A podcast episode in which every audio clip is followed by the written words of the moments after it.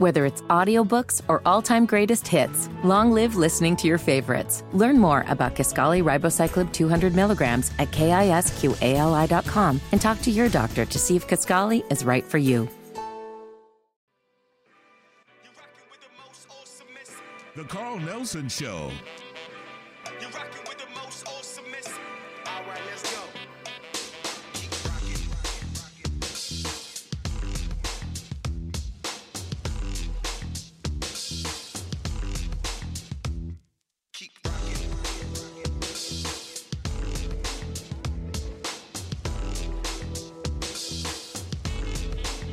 And Grand Rising family, thanks for joining us this morning. At the University of uh, Houston's History and Africana Studies professor, Dr. Gerald Horne, will be here later. Dr. Horne will discuss whether African Americans should join South Africa in the legal fight against the UK and the US for alleged collaboration with Israel over Gaza. Dr. Gerald Horne will also discuss the possibility of World War III, Ethiopia versus Somalia, and more. He'll talk some sports with us as well. But to get us started, one of our top scholars is here. Griot, Professor James Small, Hotep, Professor Small, good morning and welcome back to the program and Happy New Year. All the Happy salutations. New Year. Happy New Year. Good morning, Brother Carl. Fighting a bit of a cold, but I'm here. Good. I was going to ask you about that because this illness is going around. We had a, a holistic doctor on the other day, and he said there was there was an illness going around in, in our communities, the, the lung respiratory issue that, that, that you know people are not talking about. He says a lot of folks, and he's down in Atlanta, and he says a lot of folks are complaining about that. Uh-huh. I think it's going around in everybody's community, though. Yeah, yeah, that's what he said. And so my when granddaughter came in with it last weekend, the little five year old, she and her daddy, and it got me. Got you. Yeah. Wow. Well, hopefully you're taking care of it. And speaking about illness, though, uh, Professor Small, how's Dr. J doing? Dr. J's doing fine. He's fussing at me and all kinds of stuff. He's fussing at everybody. But you know, he lost his, his brother about a month Yeah. ago, and Hakeem's father, Hakeem uh, Jeffries' father, and he was able to travel out by plane to Ohio for the funeral of his brother and come back home. Him and his wife, Sister Rosalind, Dr. Rosalind Jeffries, but they're doing good health wise. I've been over to the house last week, and my, some of my children went over and other family and friends go over like almost every day just to check on them. But they're actually health wise, they're doing fine. Otherwise, they're doing fine. He's just biting at the bit because he can't get out like he wants to because he can't drive anymore, right? Mm. But um, he's still there. There are young men who come and pick him and take him to lectures and and um, you know the churches, things that they want to go to. Every Thursday they go to the gym and they work out. There's a program at a senior citizens gym near the house, and they never miss a Thursday. So he's he's all right.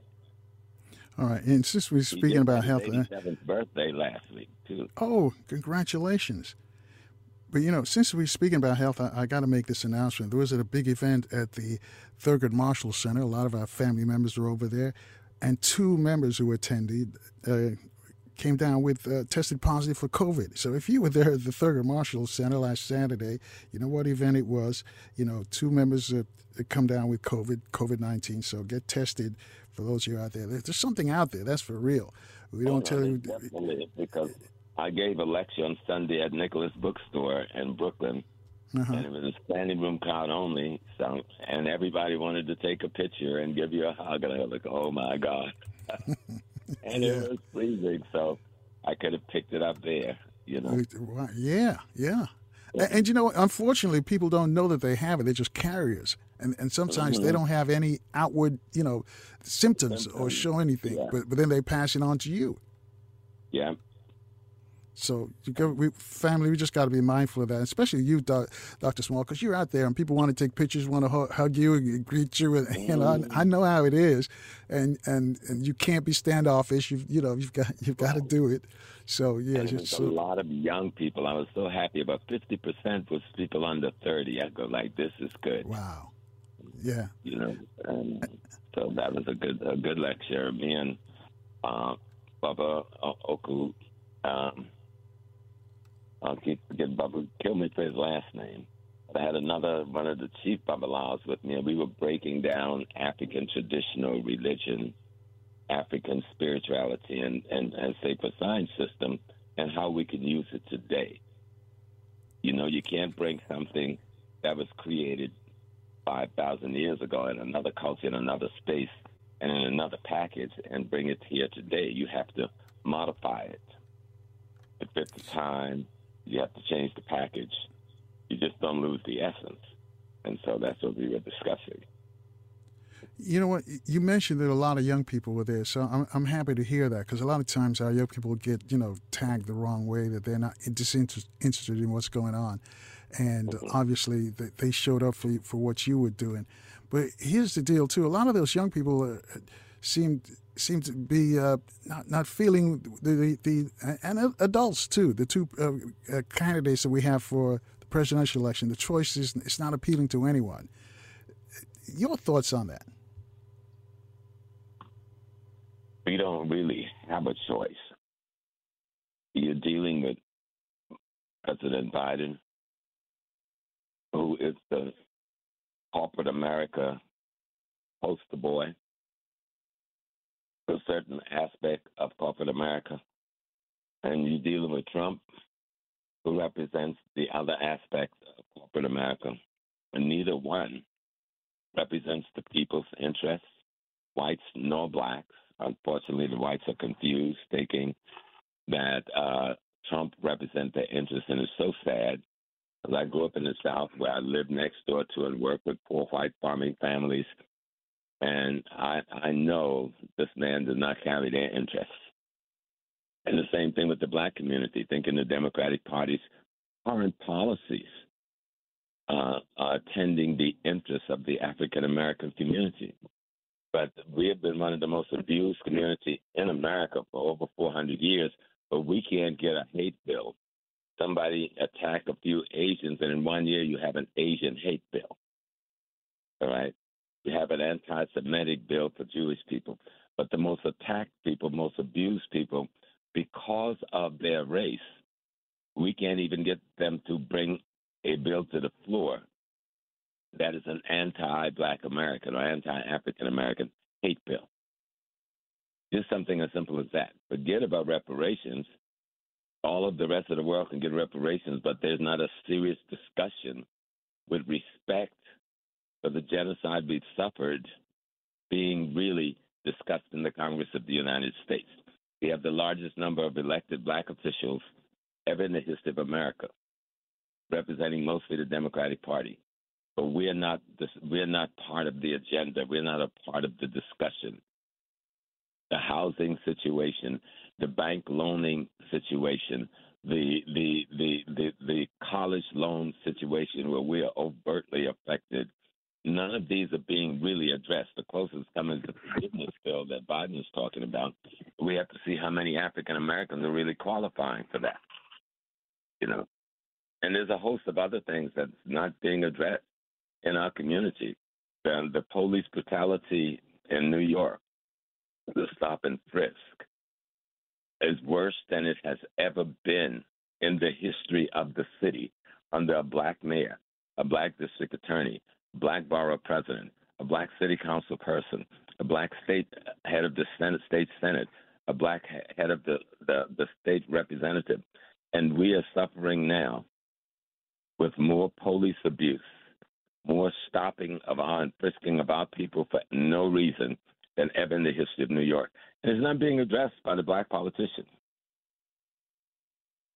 Let me jump in and ask you this though: Why do you think is it just total lack of respect for us as a people? On the part of the black politician, it's, it's political ignorance, it's social ignorance. They don't really understand. The average black elected official don't have a clue about the history of the black community they claim they want to serve. They don't have a, a clue about the history of the black race that makes up these communities. They have no real idea of what redlining is. They have no real idea of, of, of what is causing uh, the housing shortage in our community. We have homeless on the street in New York, and I speak to the city I live in by the thousands, mostly blacks and Latinos. no money could be found. But when they want to bring the cheap workers in the country under the guise of being asylum seekers, they can find billions of dollars to house them overnight. What is going on, Democrats? You run the city. You say it's an asylum city, but the only people that can't get asylum are the citizens of the United States of color living in the cities. What's going on, Democrats? And I'm sure you've asked that question. Have you gotten a response yet? No. Ignorant people, politicians and cowards don't know how to respond to political truth. How can you be a, a, leader of a people that you don't know the basic history of the people you're leading? You don't know the general political history, social history, economic history of the community you're supposed to be serving. You think your only job is to say, I'm going to do this, this, this to you with no substance to it and emotionally influence people and get elected. But you don't even know how to get the electricity turned on in a building that's owned by the city of New York in the winter when people are cold. And, and that begs a question, though, uh, Professor Small, that uh, elections are coming up in the fall, in November, uh, national elections, you know, presidential election, and local elections. And, and we have some people say they're going to sit them out because they're not, they don't care about the candidates. So, what do you, what do you say? I'm not into the sitting out. We fought too hard to be in the process to control our politics. I think we have to learn to take the route of the independent and organize our people and run them for political office. If the parties, the dominant party, do not run people that come from our community that we would have selected, then don't come and sell and market a dark skinned face to me when it's time for election. And we should be intelligent enough, the general black community, to look among ourselves and find the persons we want to run and then begin to organize and politically get out in the streets and work and put that person in the city council, put that person in the state house, and put that person in Washington, D.C. We, we can't ignore America. We live in America. And if you live in America, you can't ignore it because America will not ignore you, except on the negative side. So if you want to be have the positive attention of this country, then you have to put the people in office that you want and not the people who are presented to us that nobody in the community knows anything about. All right, hold that thought right there, Doc. We got to take a short break. When we come back, Bill in Long Beach has a question for you already. Family, you want to join this conversation with Professor Small? Reach out to us at 800 450 7876 or 14 after the top of that. We'll take your phone calls in four minutes right here in Baltimore on 1010 WOLB. If you're in the DMV, we're on FM 95.9 and AM 1450. WOL, where information is power. And good morning once again, family. 20 minutes after the top there, one of our top scholars is joining us this morning. His name is Professor James Small. Uh, let me just say this. Whenever you hear one of our scholars are in town, make sure you go there and see and check them out. You know, Dr. Small mentioned that he was in Brooklyn the other night. So, folks, whenever they come to your city, make sure that you're there to see them in li- live and living color, in person. Now, right now, what you can do is call up a couple of your friends and tell them that Professor Small is on the radio. They'll thank you. Uh, Professor Small, before we left, I'm, i mentioned that Bill is calling from Long Beach. Bill's on line two. He's got a question for you. Bill, good morning. Yes, sir. Yeah, well, actually, it's uh, Ben from Long Beach. And I was uh, telling Kevin off the air what a wonderful job he was doing there. And uh, we love you, Kevin. Uh, keep up the good work. But I have a question for uh, Dr. Small. We really should be calling Dr. Small Dr. Big. I know you worked uh, with uh, Malcolm X, and you're uh, Dr. Small, I have a, question uh, about uh, Gaza for you because I didn't know that Caucasians were as evil as they are I see what's going on in Gaza. So I have uh, two questions for you, and then I'll take the uh, the answer offline. And my questions, Dr. Small, is this: Are Caucasians evil by nature? Not evil by nature, but are they killers by nature? Number one. And number two, the uh, Caucasian Democrat Party, would they do the same thing to black people in this country, commit genocide against us if uh, they were reelected like they're doing in Gaza? Thank you, Dr. Small, and I appreciate you. Let's take the last part of your question first. They spent 400 years committing genocide against us. And genocide is still committing, being committed against us. If you look at the number of our young people in the penal system who didn't commit any crime, or the crimes that they committed, white kids didn't go to prison for it, but they did. The young man that escaped in Philadelphia yesterday was in prison since he was 14 years old, awaiting trial. He's 17 years old now. This is not an aberration. This goes on all over the country. So you got nearly a million of our young people every year being cycled through the prison, which then damage millions of our people who can never vote. And this being that's genocide. That's the same thing they were doing with the Palestinians. The Palestinians were not Gaza was not a free Palestinian community. Gaza was a prison camp, a concentration camp. It had fences on all four sides, and Israel held the key to the fences.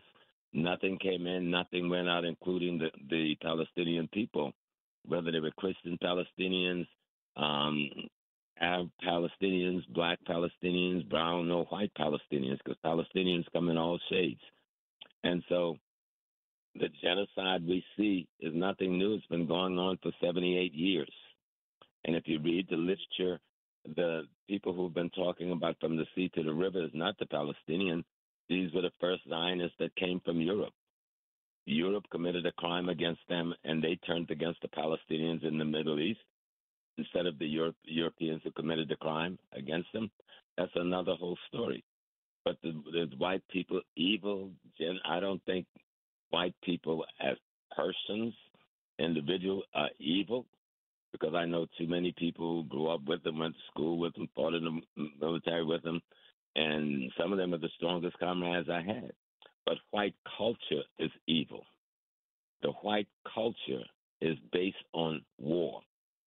Study history and as far back as you go, before the Roman Empire, before the Greek Empire, before the Spartans, white, uh, I can't call them civilizations, they were not civilized. White communities and nations was about warring, killing, taking from other people. So they built a culture based on domination. Dr. Jeffries said it's based on domination, destruction, and death by war. And they have not yielded from that posture from ancient times till today. I don't think there is 10 years in the history of European people where there isn't a major war going on that they're involved in or multiple wars going on that they're involved in over the last 3,000 years. Whether it's audiobooks or all-time greatest hits, long live listening to your favorites. Learn more about Kisqali Ribociclib 200 milligrams at kisqali.com and talk to your doctor to see if Kisqali is right for you. McDonald's is not new to chicken. So maybe stop questioning their chicken cred and get your hands on the McCrispy.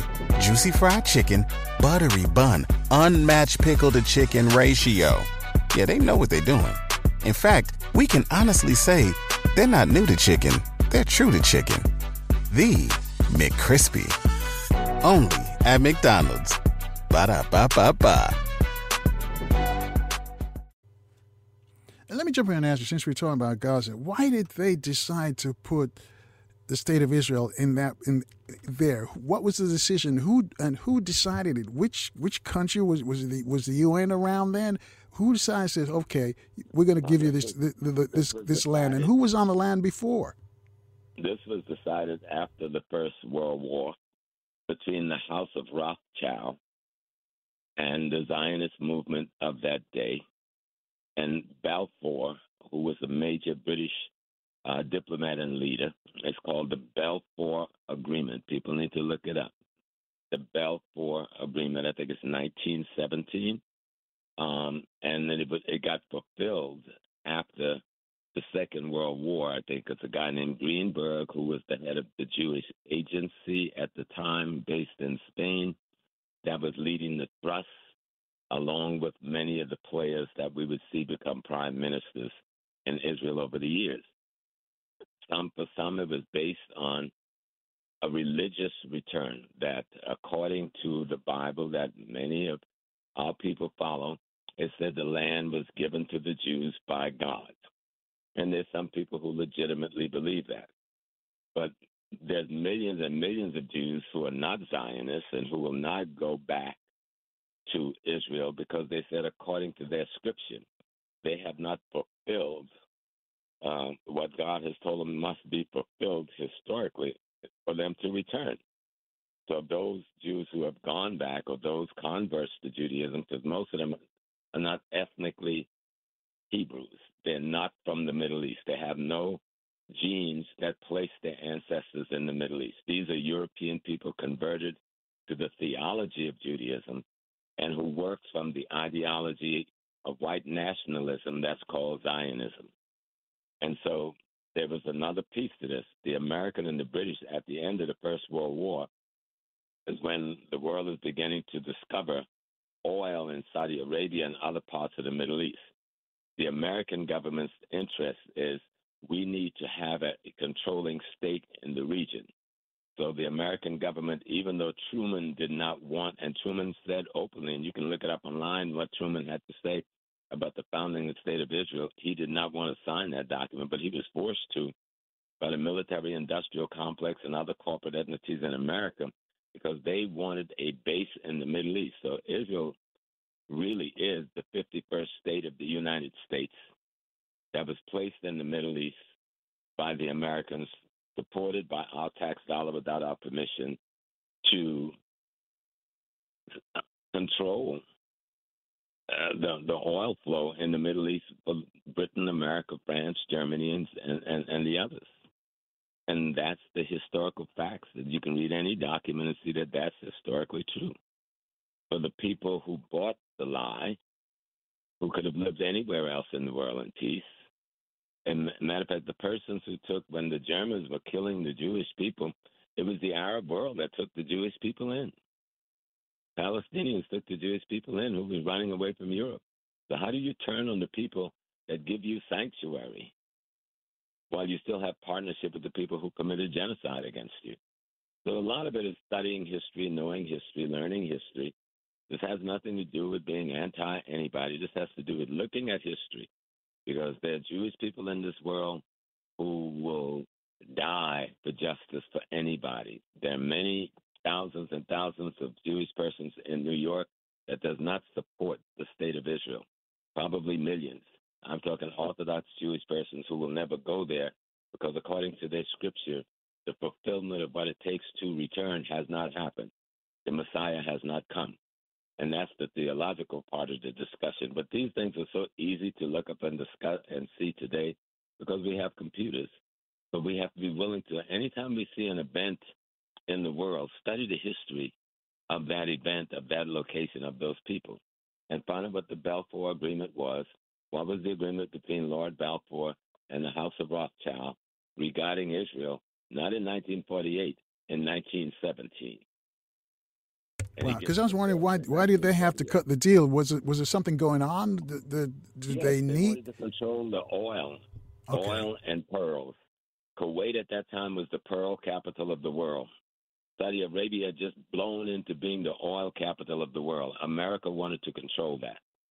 America, Britain, France, and Germany particularly.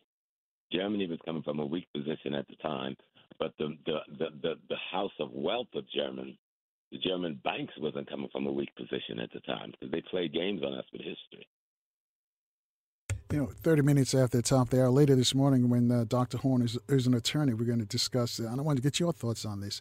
Is, if should the uh, should African Americans join South Africa in a legal fight against the UK and US, file a friend of the brief, uh, a friend of the court, a brief, if you will, in this legal issue? But the the ruling is supposed to come down today, I think, or today or tomorrow. And they'll probably just ignore whatever ruling is made. But I, I want to get your thoughts on that. Is is this a, a fight that we should engage in as well?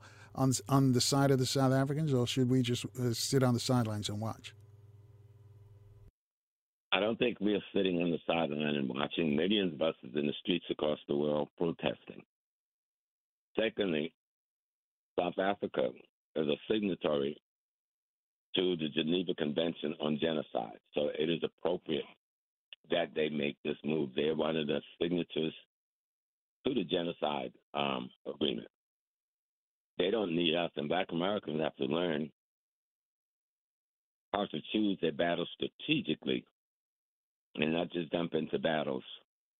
We cannot win or we cannot defend ourselves against a formidable enemy because we hadn't had time to prepare for that enemy's retaliation. And they will. And we better be able to prepare ourselves to fight against it. And we don't. South Africa don't need us right now. This has gone to the courts. There's others that support it. It's going through the court. Israel is going to be charged with genocide. Netanyahu will probably be charged with genocide. And they're also America and Britain. And it's time. We killed over a million innocent civilians in Iraq, and nobody took America to court. The American government and military killed over 1 million Iraqi civilians. Do you hear me? We're not mm. even talking Afghanistan, just Iraq. 1 million, mostly women and children, we murdered in Iraq who committed no crime against us. And nobody, a few people talked about war crimes and they were shut down. America supplied the impetus and gave the okay for Gaza to happen. If America didn't want Gaza to happen, it would not have happened. Let's be clear about that. America is not impotent. Immediately, we sent the largest warship flotilla in the history of America since the Second World War into the Mediterranean when this thing happened in Gaza. We sent ships into the Indian Ocean. We said, We got your back. Go do what you got to do. And so now we say, cries and oh, you've gone too far. No one go any further than America say, I'm allowing you to go. We are American. Let's not be foolish. We know what this country's capabilities are. Look how long it took them to admit that they murdered Patrice Lumumba so the American corporate and British corporate structure and Italian corporate structure can drain the wealth with the Belgians out of Congo. And it hasn't stopped even to this day. The result of Lumumba's murder and the murder of his followers is still watching every year over 1 million Congolese die, mostly women. And nobody even hold a conversation, not CNN, MSNBC, ABC, CBS, nobody, not even the black elected officials, for whatever worth they are. Right, and hold that thought right there, uh, Professor Small when we come back, tell us why. Why these black elected officials, even this black black media, doesn't have these discussions? You know, I'll let you you know discuss that when we come back. Though it's 26 minutes away from the top of the hour. Take another quick break, family. You want to join us? Reach out to us at 800-450-7876 or speak to Professor Small. Be back in four minutes right here in Baltimore on 1010 WOLB. If you're in the DMV, we're on FM 95.9 and AM 1450. WOL, where information is power. Good morning again, family. 22 minutes away from the top of the hour with our guest, one of our top scholars, Professor James Small, is with us this morning. And you can just ask him about any question you want. Reach out to us at 800 450 7876. Just want to remind you later this morning, we're going to speak with uh, uh, Dr. Gerald Horne one of the things we talked about, we just mentioned with uh, Professor Small about whether African Americans should join this uh, legal fight against with South Africa against against UK and the US. Also, tomorrow's uh, Friday, so we invite you to free your mind and join us for another edition of Open Phone Friday. Think for yourself and hit us up at 800 450 7876. And we start promptly at 6 a.m. Eastern Time right here in Baltimore on 1010 WOLB. You're in the DMV, we're on FM 95.9 and AM 1450 WOL. Uh, so, Professor Small, you mentioned that the, the issue, these, and many issues concerning us are not discussed by our elected officials or even in the, in the black media per se. I'm talking about podcasts and, and people who reach 100 people and think they reach a 1,000 and buy likes and all that kind of stuff. We're talking about the real, real folks. So uh, explain to me why isn't it being discussed?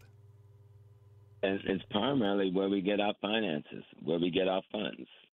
If you're funded by the white American value system and cultural corporate uh, way of life, then you will do what they instruct you to do. And they instruct you not to address certain issues in the black community, otherwise, you will not get their financial support. And most black media, you know, yours being one of the few, that is not controlled and supported by white American media. And that's sad. Um, we we noticed all of the black media that was black, from the Afro American to the Amsterdam News to um, Ebony Magazine to Jet. We've watched black media get bought out and thrown out over the last 30, 40 years. So that there's a limited amount of black media, and what's masquerading a black media, like BET, is white owned media portraying themselves as black media. And we're buying into that. Black elected officials are buying into it, the general public are buying into it because they put up a few awards every year and give us some black celebrity to parade across the television screen, giving us a culture that does not come out of our community or our uh, religious institution, but it appeals to our youth. I mean, I don't want to be mean about it, but the truth about it is the truth about it. Um, this is about who pays the bill. And our leaders have been bought off in the same way. Who pays for them to get elected? Who pays for them to be able to get their junkets and travel where they want to go? Um, and so that's who they vote for. And then they'll tell us, well, you didn't pay for us to get there. You came to our community, you lied to us. You say, I'm one of you. I'm going to go in and fight for your interests. Come to the vote and support me. We come to the vote. Stop saying black people don't vote. Black people vote in one of the highest margins in this country. And we do have dips when we find ourselves having been betrayed, but we, we are a consistent voting group of people. And yet we get betrayed by the people we elected all the time because they get bought off by the people we elect them to fight against. And it's really that simple. The money creates the collaboration and the betrayal of the black community. Well, in, in New York, in, where, where you are, in the New York area, uh, Charles Barron was an aberration when he mm-hmm. and his mm-hmm. wife, what they did. How can we duplicate yeah. that across the country? Charles and Inez Barron are just God sent politicians because they grew up in the black struggle. They come from the civil rights movement, struggling in the street. Both of those people, they came from the Black Panther Party. They came from the Black Nationalist movement. They were. Str- I met Charles when we were youth together, going to college. We met at City College. He was in the Black Panther Party then. I was in the OAAU. So these are people who, if you fight and struggle at the social level for your people, and I'm talking about as simple as going to the PTA meetings, right? Going to the community board meetings, going to the meetings, the board meetings that deal with land distribution, going to the community housing meeting, by participating at this local level, fighting to get people registered to vote, but not just registered, fighting to educate them on who to vote for and why they should vote. And if there's nobody there for you to vote for, how to get somebody out of your own ranks, prepare them, and put them up, learn how to run the political machinery. That's how you become a fighter. Charles and Inez Barron understood local politics, national politics, regional politics, because they were fully participating in it while being husband and wife and raising a family. And we don't find that kind of commitment because they were offered the money, but they didn't take it because their commitment to the black community was greater than than than a, a condominium or vacation in, in, in Dominican Republic or the Virgin Islands. You know. Yeah, they they could have sold out a long time ago. But back to our politicians, though, uh, uh, Professor Small, because a lot of times I hear people and they complain about they're not doing this, they complain about the Congressional Black Caucus, and they complain about their local officials, their mayors, their city council, and aldermen. They're always, always complaining, but never very short on solutions. If they're not doing right, why don't they, uh, you know, call them back, have a recall? If there's no recall, vote them out, and, and put somebody in. What's what's the issue here? Where's where's the, what's missing? Political education most people don't know how to do those things.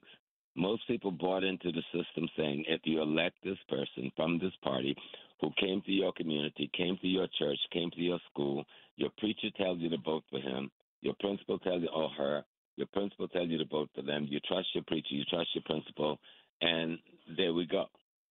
We have to walk in the church and tell the preacher, we we're not going to let you tell us anymore who to vote for. We're going to tell you who we want to vote for. But to do that, you've got to get organized. And to get organized, you got to turn to your neighbor, turn to your family members. And then we're going to come up with a list of 10 things we want from any elected official that could go into the city council. And then go to your neighbor say, y'all willing to get with us on these 10 things? and begin to organize your community because short of organizing the community from the grassroots level, we'll never, except on the rare occasions of the Barron family, get anyone who can legitimately represent the interests of African American people, because in most cases, the interests of African American people run contrary to the interests of racism, contrary to the interests of exploitation, contrary to the interests of economic and social abuse that is dominated by the white community. And since that community that carry out these atrocities against our community are the people with the capital, we send people up there to represent us, then 90% of them don't have any principles whatsoever. They don't demonstrate any ethics. I've even watched uh, our brothers and sisters who have been elected to the office from the Midwest, from other countries, and who have other than Christian religions. They're busy fighting. Black people elect them to Congress, but they're fighting for the Middle East. They're fighting for uh, their religious community around the world, and they're not fighting for the Black Americans who elected them because they don't have enough nationals from the other countries to elect them to Washington. I'm not going to call their names; they know who I'm talking about. So you up there thinking that if you dress a certain way, uh, you you you are exempt from fighting for black people in America, but you can fight for the people from another country who didn't elect you with one single vote. So people need to stop it, and black people need to call people on it. You're not that attractive that I can't call you on it. You're not that intellectually astute in your in, in in your rhetoric that I can't call you. Hey, I elected you to Congress from Minnesota or from Detroit or from Michigan, and you're not representing my interests. You're busy representing everybody else's interests who didn't vote for you, and you're not representing mine. You know, right. but to raise these questions, it comes back down to the very community level, and it comes back down to the level of, of the spiritual institutions. Once the black church was the sanctuary for our political, our economic, our social, and our cultural manifestations. Now, the black church is there for sale for somebody to give them money to build a, a nursing home, the state to give them money to build a nursing home, or to build a senior housing, or help them with 75% of the cost of the church transportation. And so they're beholden to that capital instead of being beholden to the interests of the people who come in their church every Sunday and pay their salaries. Yes, I said it because y'all know that's the truth. Yeah. And, and Professor Small, let me jump in here a second, or 12 away from the top Yeah. Should we put reparations as the litmus test on anyone who's seeking office, whether it be at the city council level, the mayoral level, the alderman, uh, Congress, state level? Should should we should if they do not support reparations, should should we not should they not get our vote? That's my question. I think that's too much. I think reparations should be one of the things. But we, you know, we have the tendency to jump on bandwagons. Reparations has been out here. We've been fighting for reparations since the Civil War. You know, this is not something new, and we know what we're up against. We need to find ways to make sure that we can tell these people if you don't address reparations, we could hurt you, but we can't hurt ourselves when they don't address reparations. There are other issues in the black community that needs to be addressed. The other day, uh, two weeks ago, we buried a, a god, Sekou Odinga. Do you know who Sekou Odinga is? Yes, sir. Sekou, Sekou Odinga, not not you, Carl, I'm in the world. Sekou Odinga, one of the founders of the Black Panther Party in New York City, the founder of the Black Liberation Army, one of the leaders of the group that broke Assata Shakur out of prison, spent 33 years in prison on our behalf on a RICO charge. Spent 26 of those 33 years in solitary confinement. Came back home to his people at his own behest because he learned the law and got himself out of jail. He worked to get Mutulu Shakur out of jail. He worked to get Brother Bell out of jail. He worked to get the other Panther Party members who had been sentenced to prison for 30, 40, 50 years. He passed away, this god of a black man who was with Malcolm X when he was a teenager. And when Malcolm died, he joined the Black Panther Party. And he did all of this for us, and most of our people don't know the name of Sekou Odinga.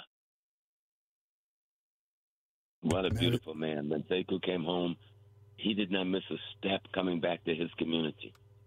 26 years in solitary confinement. For God's sake. For That is sake. so true. Yeah, right. You know, But our sake. again, wh- why don't we know these people? Why, why don't the, the you know, black media, who should be the one telling us about it, is not telling us about them.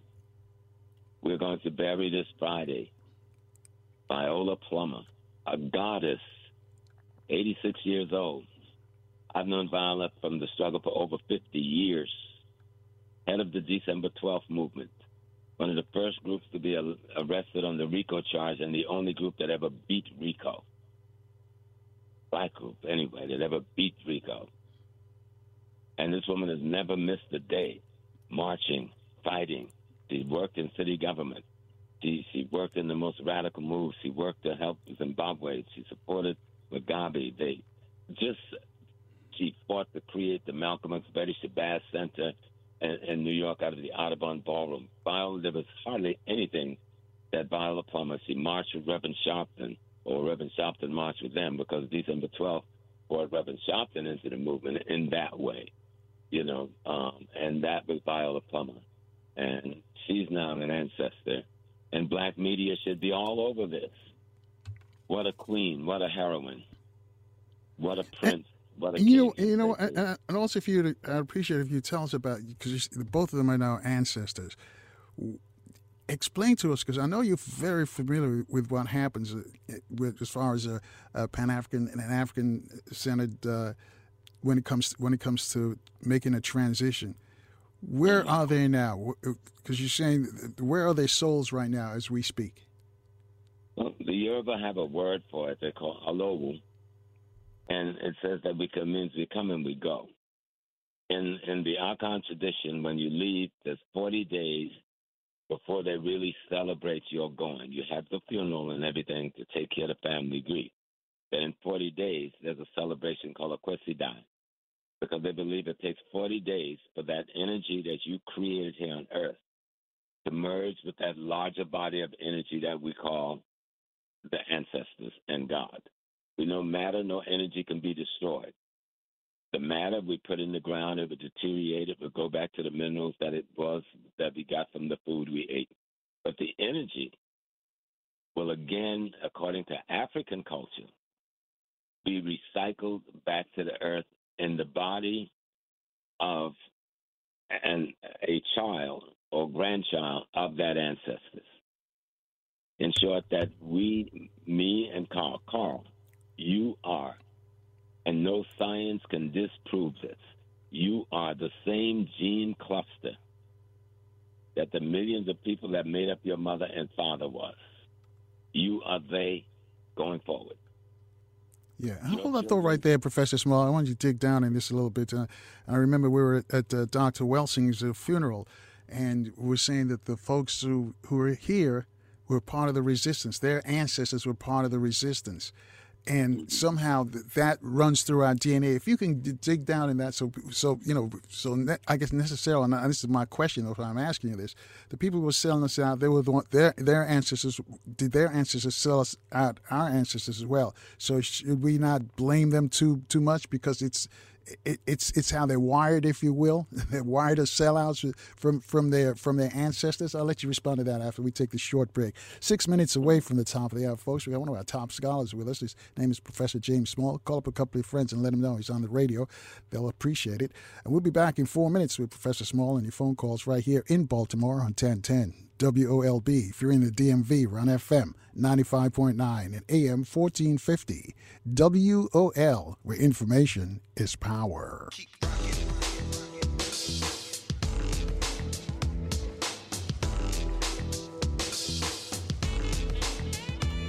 And good morning once again, family. Minute after the top of the hour with our guest, the Professor James Small. Professor Small is one of our top griots, uh, one of our top scholars as a griot in our community as well. You'd like to speak to him, reach out to us at 800 450 7876. Later, we're going to ask him about of the Godfather of Harlem. He's a he's a consultant on that television series. But before we left, we was discussing what happens when, when we make that transition. And I used the word funeral, uh, Professor. So maybe you can uh, uh, school me on what the because that's a European term. With the going home services for uh, Dr. Welsing, and, and we're having this conversation and, and looking around, and you mentioned that see, you said to me, all these folks around here, they're part of the resistance. Their their ancestors were part of the resistance. And my question to you is that the people who are selling us out today were their ancestors selling us out before. So should we uh, sort of lighten up on them since they're still they they're wired that way and they're not necessarily that way? If you get my drift of what I'm trying to Yeah, ask. I wouldn't make. I could. I don't think we can make such a clear line because all of us are so multidimensional. You know, we're not human beings. We we say we're we're matter, we're body, we're spirit, we're soul. But even when we take those three elements, those are all dimensional, meaning we have such experiences that impact who we are from the day we are born till the day we die. Every experience whether it's experience brought fear brought joy, brought rewards, brought happiness, all those experiences determine how we see the world the next minute, the next instant. And so when people live according to, and I'll just go to African traditions, all African cultures say believe in what, what people call um, not resurrection, but they believe in resurrection but they believe in reincarnation, but that you reincarnate not as a bird or a bush or water, you reincarnate as a human being in the very same family, like the Yorubas call it the Ibi. You reincarnate in the very same family that your first ancestor originally came to Earth in. That Carl Nelson is in the same family that originated millions of years ago that made up your your gene pools coming from all the sectors. They're coming from this one marrying this one, this one marrying this one, and colliding into what is now Carl Nelson. You contain the genealogical arrangement and experiences of millions and millions of people. And your philosophy, your value system allows you to consolidate all of that into you. And so then we come back to what happens when you die in the African culture, there's no such thing as death. There is this resurrection. If we didn't have the cement box and metal box when you go in the ground and you bury a person, like we just did, Brother Sekou, he was buried in a wooden box. He will deteriorate. The wood will deteriorate. His body will break back down into the same minerals that make up the soil that he's buried in and become a part of the earth as one again. Well, the energy that you are will do the same thing except that energy would come would return as the Africans call that cluster of energy the ancestors. That's the set of experiences that you had before you were called, that you had when you were your mother and father, that you had when you were your four grandparents, that you had when you were your eight great parents, that you had when you were your 16 great great grandparents. All of those people are you in these different sets of experiences that culminate as you, Carl. And yet they're all dead, probably. But they can't be dead because you're the culmination of them. So if I'm following, we know we really never die. Then the soul lives on forever. Whether it's audiobooks or all-time greatest hits, long live listening to your favorites. Learn more about Kisqali Ribociclib 200 milligrams at kisqali.com and talk to your doctor to see if Kisqali is right for you. McDonald's is not new to chicken.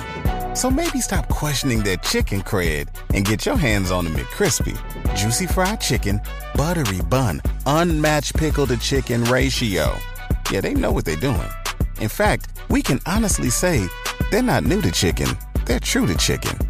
The McCrispy. Only at McDonald's.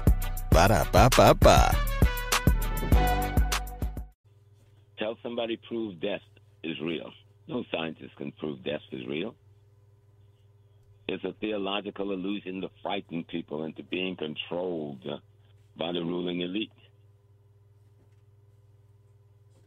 You are So the technic- total of the, just listen to it now. You're the Okay. sum total. When your Uh-huh. mother and father gave birth to you, they gave birth to the only thing they can give birth to, and that is a culmination of themselves. Just think about it for a second now. Don't just hear it. Your mother and father gave birth to you. What did they have to give that birth? They had themselves. So you are the culmination of your mother and your father. So you are they going forward.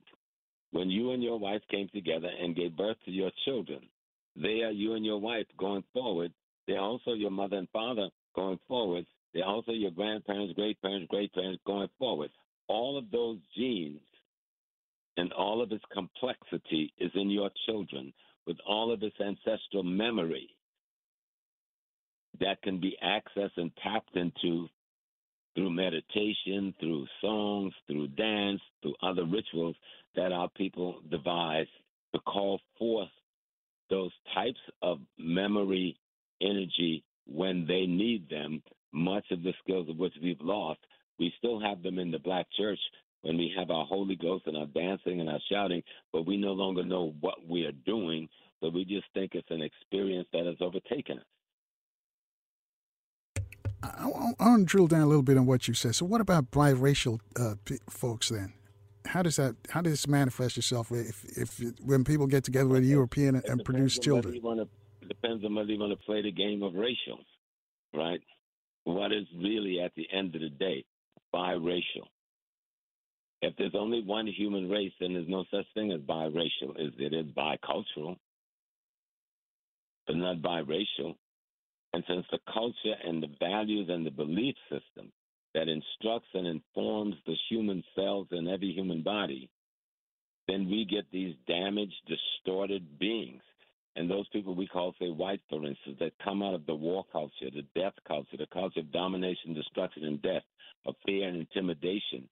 That set of clustered genes, when it's mixed with our genes, that is, for the most part, have been genes based on human empathy there is going to be some conflict. But the genes that's based on human empathy should, in time, override the damage genes that's based on domination, destruction, and death. So when Dr. Welsing talks about uh, white uh, uh, white folks facing uh, they're facing their demise because of the, the, you know they're I guess basically they're basically inferior to us as far as uh, their, their DNA is concerned. White genetic yeah, survival, she talks about. Yeah. Is, is, this where is this where you're going with this? No, I mean it's a little bit there, but if you marry into a gene cluster that is genetically inferior to you, eh, then you would dominate that cluster, wouldn't you? it wouldn't dominate you. I mean, I'm trying to think of all of the mixed race people we had that have done the extraordinary leadership in the black community, from Mr. White, from the NAACP to W. Du Bois to Booker T. Washington, and on and on. And they have been extraordinary. These have been extraordinary African, exemplary Africans. So the African thing must be the dominant element. Yeah, it, it, makes sense. Our folks, Professor Small is taking us to school this morning, 10 after the top of the hour. Howard's joining us. He's in L.A. He wants to comment on something. He's online too. Howard, good morning. You're on with Professor Small. Good morning. Good morning. Hope you have a good day. Hey, um, I, I just want to, I'm just going to share up a listen. I just want you to comment a couple of things on, on my mind. First of all, could you comment on the arrest of Pinochet when he stepped off the plane in France, where the uh, Chilean government arrested him for the death of uh, uh, Salvador Allende in Chile back in '73. Also, it was there a thing where Kissinger couldn't step out the country either behind his uh, behind war crimes in Vietnam, and also could you comment on George Bush? There was rumors that he couldn't come out the country either. They're going to snatch him up and take him to the World Court. And also, one other question: Could you comment about the sale of BET? I'm really curious about that. Why didn't we get something and it, it's it's get up in white folks' hands? Uh, I just have a big me. Take your time, but hurry up, please. Thank you. Okay, well, I can't comment on Chile. That's not in my consciousness enough at this point in history.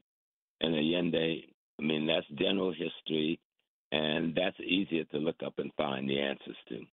Um, Mr. Bush had never heard that or that about Kissinger, but both of them should have been brought up on war crimes. And even today, they should be brought up on war crimes, even posthumously.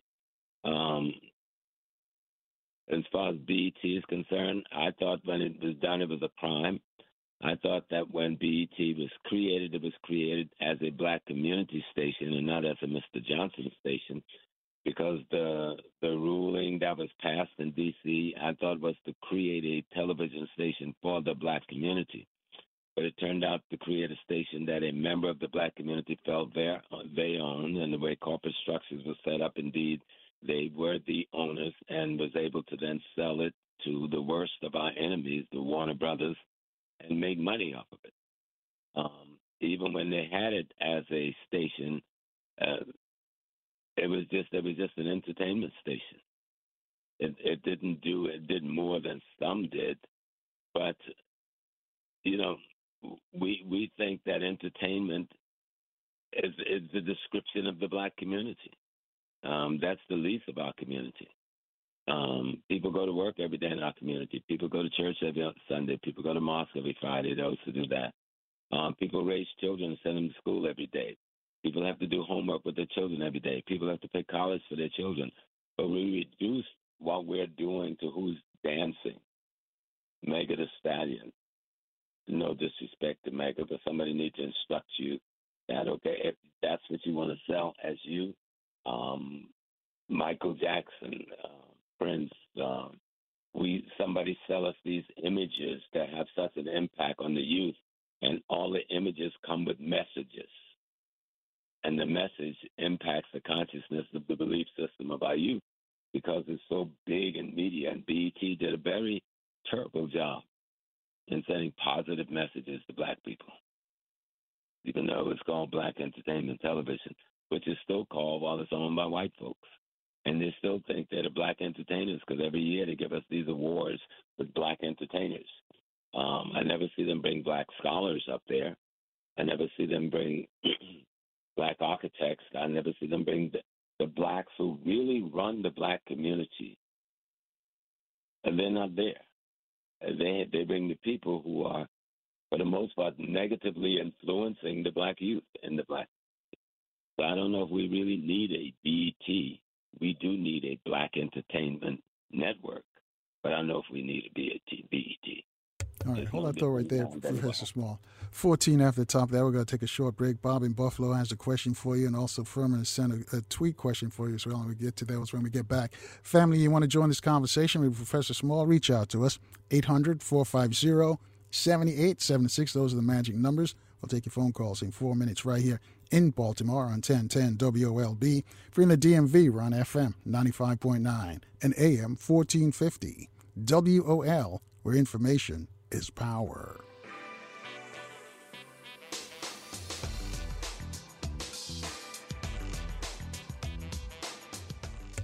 Good morning once again, family. 21 minutes after the top of the hour with our guest, Professor James Small, is in our classroom this morning. And we he's taking us to school this morning. And a lot of questions. I got uh, folks that got tweet questions for you, and also Bob in Buffalo has a question for you. But here's a question of uh, Furman says, uh, Jagna, Professor Small, in African spirituality, would I recognize my mother, or would she recognize me when she returns? Peace and blessings. That's from Brother Furman. Absolutely, Brother Furman. You know, that's why I remember asking a king, Nana Kwame the V of Esukado in the western region of Ghana, why do we pour libations? Because, you know, over here we pour libations and we yada, yada, yada. And he says you pour libations to call the dead to the present. He just made it that simple that when a king in Africa sits on a throne, he's no longer the person you saw walking up to the throne. Once he sits on that stool or that throne, he becomes the ancestors. He becomes the conduit by which the ancestors communicate to that community. So it's a it's an energy sector, almost a portal in a way that these thrones are in Africa. And they go back over thousands of years in the same location. Your mom, when she gave birth to you, she took everything that was in her as DNA and deposited it in you as you. So even when your mom was alive, she was you. And now what you have to do is learn how to remember. Learn how to meditate and remember her words. Remember what she looks like. Have a. That's why people put up ancestral altars, so you have the photograph of your ancestors there, so you can remember. Get them embedded in your consciousness. Remember what she smelt like. Remember what she looked like. Remember what she said when you were about to do something you knew you shouldn't have done. It's still in your head. But you have to remember it because that's her in your head. She's a part of every cell in your body. Every energy that made up the love that she exudes for you lives in the cell, lives in the molecules, lives live, lives in everything that makes you up. How do you call her forward? And that's when the question of the things we, we come to that we call love. What is this thing called love? This thing called love is to realize that your mother was an extension of the thing you call God. Because God didn't come down here and give birth to you and create you. Your mother did that for God as an aspect of God. So that means your mom is connected to God. So when you look at African culture, that's how we see it. Okay? So when you think of love, think of your love for God, and that should be the same love you have for your mother. Just as you can call upon the greater divine for the help you need, you can call upon your mother to help you work things out that she used to help you work out when she was alive. But everything she said to you when she was alive still vibrates within the walls of yourself. Talk to her and begin to realize her within you. Because you are an aspect of her going forward, just like you're an aspect of your father going forward. But you have to practice. Practice makes perfect. Pour libations every day. Have a little, just a little table with pictures of your mom, your dad, your grandparents. Talk to them just like they were there physically. Pour libations to show that in my soul and my heart, I still respect y'all. I still love y'all. So I pour the purity of water to you every day. I'm gonna when I come back home today, I'm gonna ring my little bell. I'm gonna tell you what a good day I had. Before I leave today, I'm gonna tell you, wish me a good day before I go out. Just as you ask for God's blessings before you go forward, and you will find all of that experience and memory that made up your mother that she gave to you is still alive in you. You just have to wake it up. Yeah. Furman sent a picture of his mom holding him. So, Furman, thank you for that question. Professor Small is 25 after the top there. Bob's in Buffalo has a, a question or a comment for us. He's on line two. Good morning, Bob. Uh, good day, my brothers. Um, blessed love um, to the family. Um, Dr. Smalls, I, I, respect and honor you, and I've learned so much by listening to you. Um, a couple of points. Uh, one is that uh, we have to be the ones to tell the stories of those who are no longer here, to tell stories for themselves. Yeah. Um, uh, there was a, a story you talked about how the Queen Mother could dethrone the king by baring her breast to the community. There was a historic example in re- um, there was a historic example in recent times. I, I hope you can help me remember the details where the women of uh, a particular country uh, t- sought to shame the leaders of the country by walking through the community bearing their breasts. Um, I, I, was wondering, was it Cameroon? I, I, I can't remember. I was I was hoping you could remember, help me to remember that. But uh, that's one question. The other question is that um, I, I learned so much from listening to you. I was wondering if you might be able to share with the community the story of Robert Franklin Williams, Robert F. Williams, uh, one of our great ancestors who's very little told about, but who has so much of a story that we need to learn from. Um, and I, I, I, honor and appreciate you, my brother. Yes, sir. Thanks, Bob. Brother Robert Williams and his beautiful wife, they, I think, were from Monroe, North Carolina, and they he headed the NAACP chapter down there. But when there was an attempt to commit crimes against the black community by lynch mobs and, and the Klan, he picked up arms against them, and he picked up arms against the authorities. Um, long story short, he had to leave this country, and he went to China. And from China, he helped direct a lot of the movements in this country, the formulation of the Republic of New Africa, He was an advisor to the young men who started the Black Panther Party, especially the East Coast Party. He was um, an advisor to the young people who started the Black Liberation Army. He eventually came back home, you know, in his uh, uh, older age. But he was part of that whole force in the South that helped protect the civil rights uh, marches and movement. People think that we would just um, we were running around down there unarmed and, and unprotected, and that wasn't true. Uh, Rob Williams and then the other group called Deacons for Defense. These men who was in the tradition of Rob Williams carried arms to protect those who wouldn't carry arms, you know, and to protect the black community and let them know they had to stand up and defend themselves. And you, we sometimes think about Mississippi, but if you look at the draconian laws in North Carolina, especially when you go back to how they destroyed the black community of Wilmington and destroyed the government in Wilmington at the turn of the 1900s, they were more draconian and and and and, and genocidal than Mississippi. And so when Rob Williams and and in the early late 50s, early 60s was growing up there, he was in the midst of probably one of the worst Klan territory in America.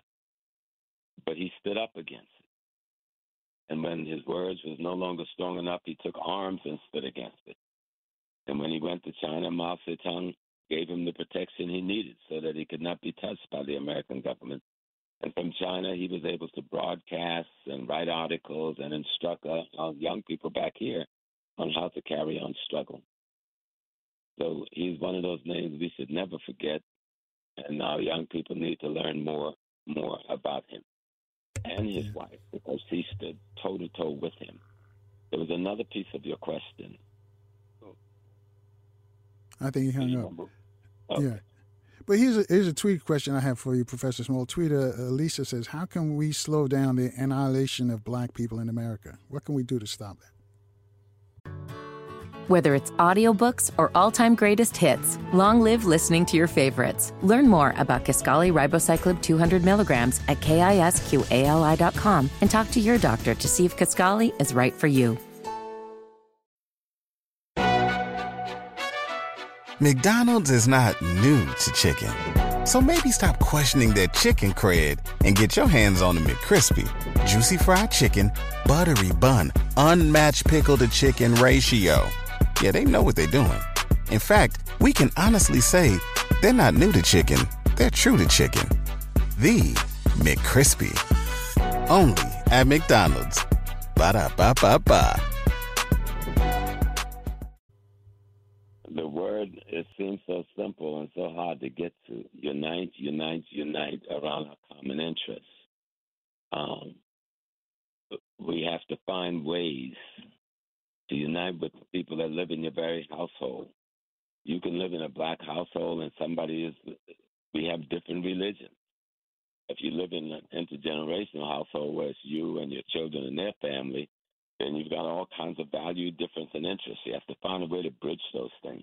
How do how do we unite as a household, and then go and unite with our neighbors, and then unite with our neighborhood, to determine what is our common needs and our common interests so that we can then begin to fight for those things together. This is always and will always be about food, clothing, shelter, safety. People can say anything they want, but I'm telling you what everybody's fighting for, including the wealthiest people in the world, to have access to food, clothing, shelter, safety, and general security. How do we get these things? Malcolm X says control the economics, the politics, and the culture where you live. How do you do these things? You got to get control of the land, labor, and resources where you live. How do you do these things? You have to organize to invest the capital that you have in common and the interests that you have in common. How do you do those things? You've got to sit down with somebody and begin the process of uniting. you can do it as a study group, and then we're going to study electoral politics in our neighborhood. We're going to study how the city council in our neighborhood works. We're going to study how the state assembly in our neighborhood works. We're going to study how the school board works. Start with study groups. Is just you and your neighbors can do once a week in either of your households but it's about unity. If you do not unite around common interests by addressing the basic fundamental needs of the community food, clothing, shelter, safety, and security, economic politics and culture, land, labor, and resources being controlled by you and yours.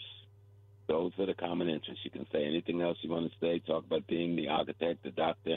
But if you're going to be an architect to go live in the white community and serve white people, you have nothing to do with us. You, you, you're an enemy to your people because you're going to become a part of what is exploiting them. If you're going to be an architect so that you can come back and help build the black community, then you must unite those in the black community who are not architects, who are not doctors, who are not lawyers. You know, we become these grand professionals in our community, and our family fight for us to get there. The first thing we do when we come home with that great degree and those professional degrees, we pack our bags and move into another ethnic group's community. Yeah, Dr. Wilson said we, we're playing on the wide side of the chessboard. But hold that thought right there. Uh, Professor Small, the Sister Fahima's got a question for you, and also we want to get an update on The Godfather of Harlem, the television series that you're a consultant on. But we got to take a short break. Family, you want to join this conversation with Professor Small? Reach out to us at 800 450 7876. Your phone calls in four minutes right here in Baltimore on 1010 WOLB. If you're in the DMV, we're on FM 95.9 and AM 1450. WOL, where information is power.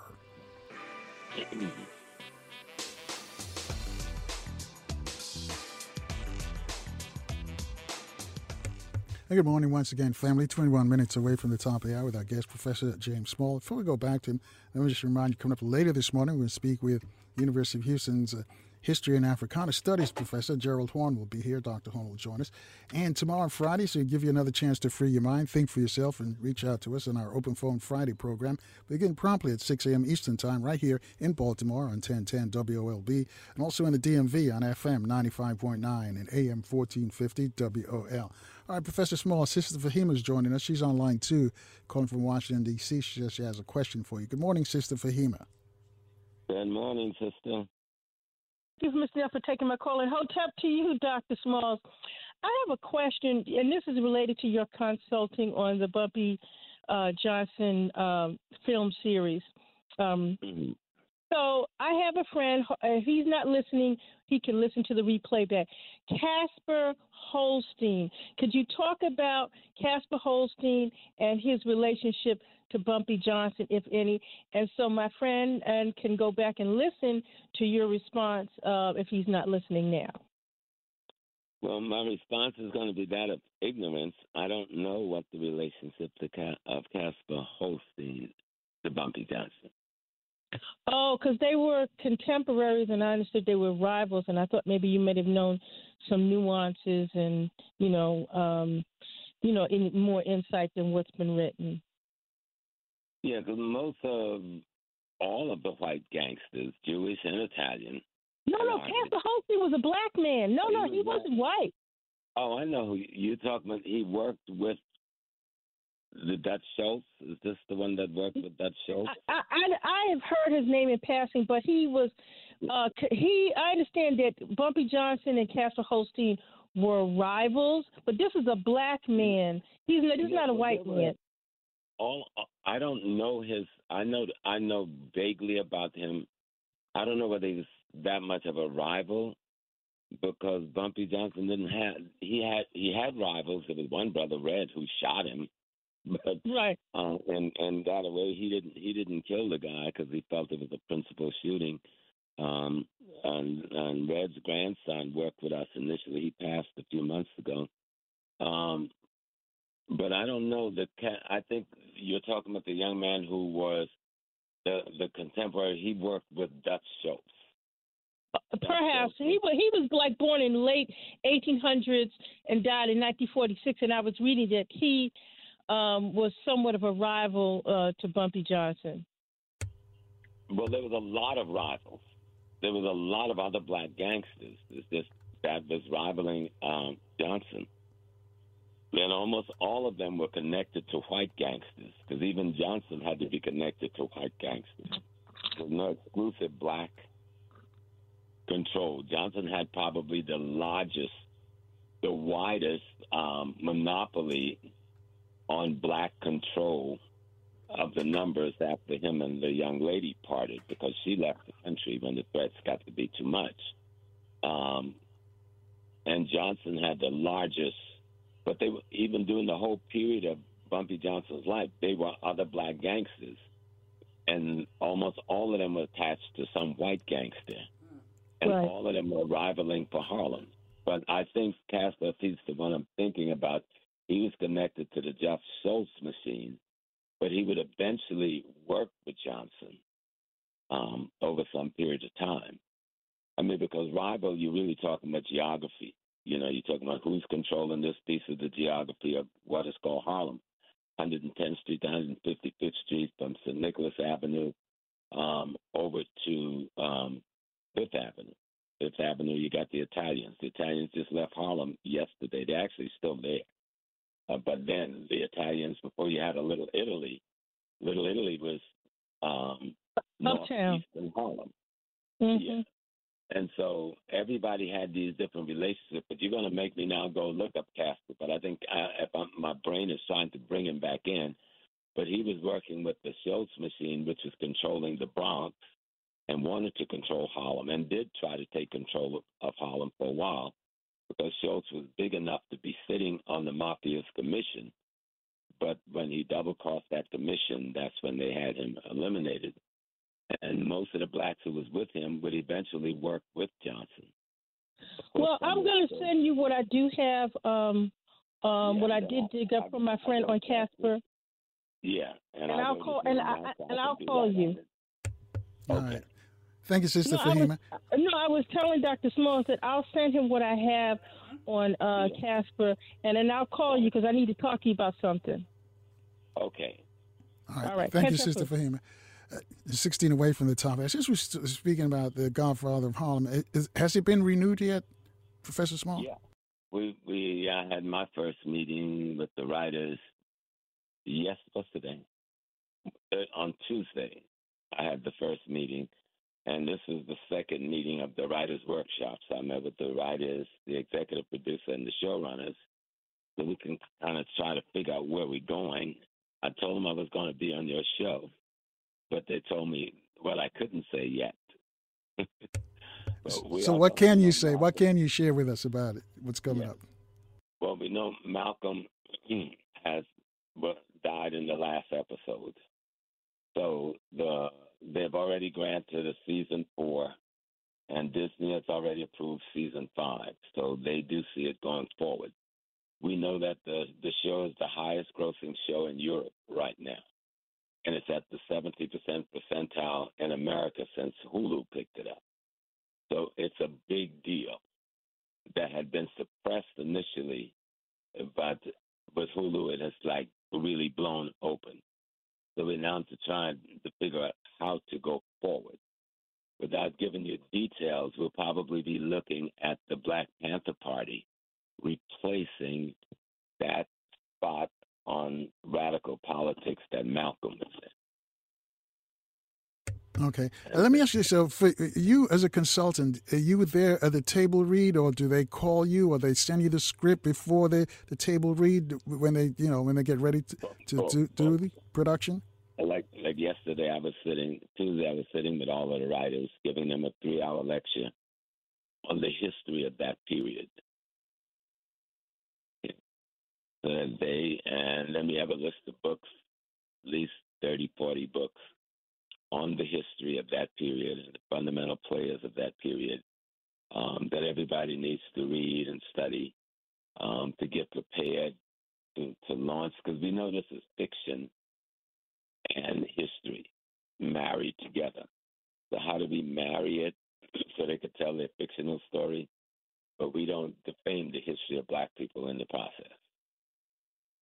So my Right. job is try to keep that marriage um, working so that it makes sense that you can see the history while participating in the fiction because it is fictional. You know, Yeah, even though a lot of it is historical, a lot of Right. the elements. And, and, and let me just say this: it was tasteful how you handled the assassination of Malcolm X, and you know because some people just some people are adamant you know, that it was, it was only the uh, Nation of Islam was complicit. There was nobody else. It was just some was some angry, uh, disgruntled brothers who, who took out Malcolm.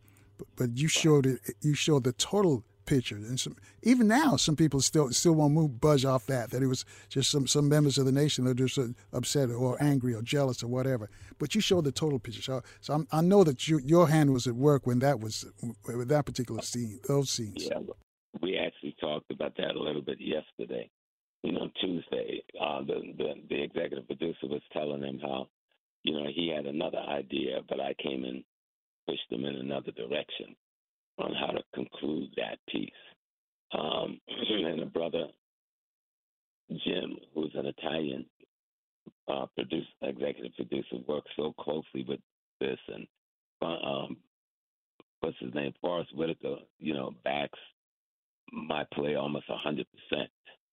You know, I got I got to give it to him. Um, he's been one of the most supportive person um, that I've dealt with in the film. And Brother James. Um, everybody on the staff extraordinarily. This is a group of people who have worked together. I've worked with a lot of teams over the years. This team has worked together in an extraordinary fashion to try and really bring a product forward that makes sense and that tells a story of an individual who were among his people, but the events of the time being as accurate as we can get the events. Now, his conversation and dialogue may be fictional, but his presence in the events is real. Right? Like uh, an example Malcolm invites Fidel to come to Harlem. But Malcolm don't have any money, so Malcolm's got to go to his friend, the gangster, Bumpy Johnson. So Bumpy Johnson pays for the Theresa Hotel for Fidel Castro. That's real. That's history. That really happened. Now the dialogue that's that's ensued, that may be fictional, most of the dialogue, because we don't know what the men had to say. But the event and the players, that's all history. Actual. So we try to do a lot of that, do the actual history, and then place the fictitious characters and their dialogue into that. But try to stay true to the message of history. You know, yeah, you see the dialogue with Adam Powell and Johnson in the Oval Office. That really happened. Now, was the dialogue exactly that, but Adam and him having a little drink and cussing each other out a little bit? Maybe, maybe not, but both of them were quite capable of doing that. But it was Adam Clayton Powell who was the author of those civil rights legislation that Johnson was trying to get passed. But because Powell was involved in this conflict with this woman who was suing him, he was not invited to the signing of his own bill. And Dr. King and others historically would get credit for something that Adam Clayton Powell Jr. did. And so we wanted well, to tell that this was really Adam. I just gotta say, I think it's one of the, the most, the best, one of the best, uh, whether it's fiction or real, whatever. It's one of the best that I've seen on television. Having said that, though, has it won any awards yet? You know, we're in award season. Uh, has it, has it picked up anything, or has it been ignored? One, I think they won only one Emmy. We should have won more, but I think it was too black for the industry. It was just um, a little bit too black, achieving too black, too much black success. Um, normally the, the black part ends up in fatalism and defeat. And The Godfather, we were coming out victorious every week, right? You shoot a black man, we shoot two white men. You steal my stuff, we take your whole thing down. Um, and I think it was just, even for the owners themselves, they were afraid of the end product that was produced. And it wasn't until the world started saying, we like this, you know, that they're beginning to turn around. You know, when they looked up in Europe and said, oh my God, this is the highest grossing TV show in Europe right now. This is at the 70th percentile in America right now, and we haven't put out a piece in over almost two years, right? In a year plus. And so we go back in the studios in April. Um, so that means we'll probably be back on TV by June. Um, it's going to be hot and moving fast. We're still going to stay true to when the black underground meets the civil rights movement. We're still going to tie the political events of the black community in with the, the the relationship of Bumpy Johnson trying to take the black community back from the white mafia. And I take it it shoots in in New York, right? Yes, yes, primarily. Yeah. Yeah, because it's a, you can tell the difference with, with uh, people in the business can tell the difference with uh, production that's in New York and, and one that's done in Hollywood because you see the same Hollywood faces when it's done out on the West Coast. You see a lot of new faces when when you see it uh, when it's done on the East Coast. So that I really appreciate that part of it because we've got a lot of good actors, but you know they they a lot of them on the East Coast stay on Broadway. You know, while the West Coast do, do TV and, and movies. But we do have great like that's what I like about your show. You know, we don't see the same same folks showing up and playing different roles. Right, and you're gonna see um, some new young people coming in and you're going to see some that was extraordinary that already have a history continuing forward. So it's going to be a very, I think it's going to it's going to come out being hotter than ever before, um, because the black community in the 66, 67, 68, that's the period we're going to be looking at. Um, you got a lot of things happening. You got SNCC in New York. You got Rap Brown living in it um, working out at Theresa Hotel, running SNCC. You got the new the Black Panther Party under Mumba Shakur, Zaid Shakur, um, Assata Shakur, Afeni Shakur, Tupac's mom. All of this is happening at the same time that yeah, we are talking about. You know, yeah, hold that thought right there. We got some folks who want to talk to you, uh, Professor Small. I know we're running out of time. But we got to take a quick break here. It's six minutes away from the top of the hour. We're back in four minutes, though. Eric in Forestville has a question for you right here in Baltimore on 1010 WOLB and also in the DMV on FM 95.9 and AM 1450. WOL, where information is power.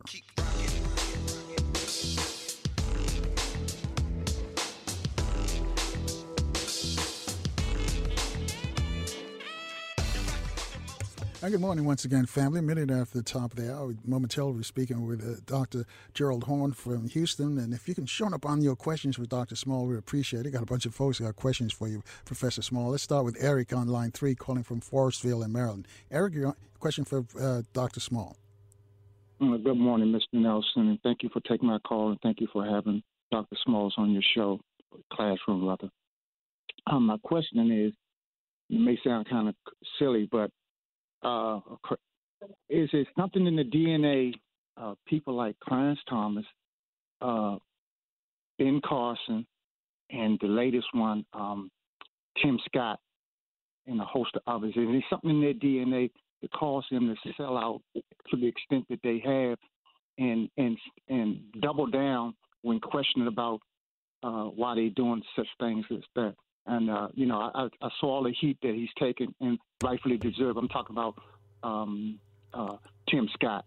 So is it something in their DNA to make them do what they do? They have a commonality. I see that they all uh, made it up with uh, Europeans.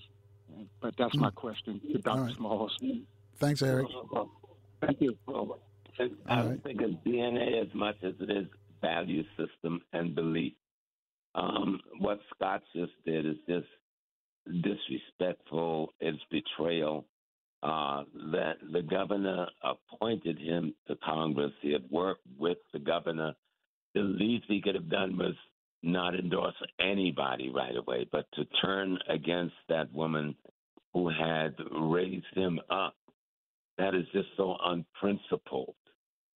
Uh, this is the most unprincipled thing I've ever seen a black politician do. Um, as for Ben Carson, I don't know much about Mr. Carson.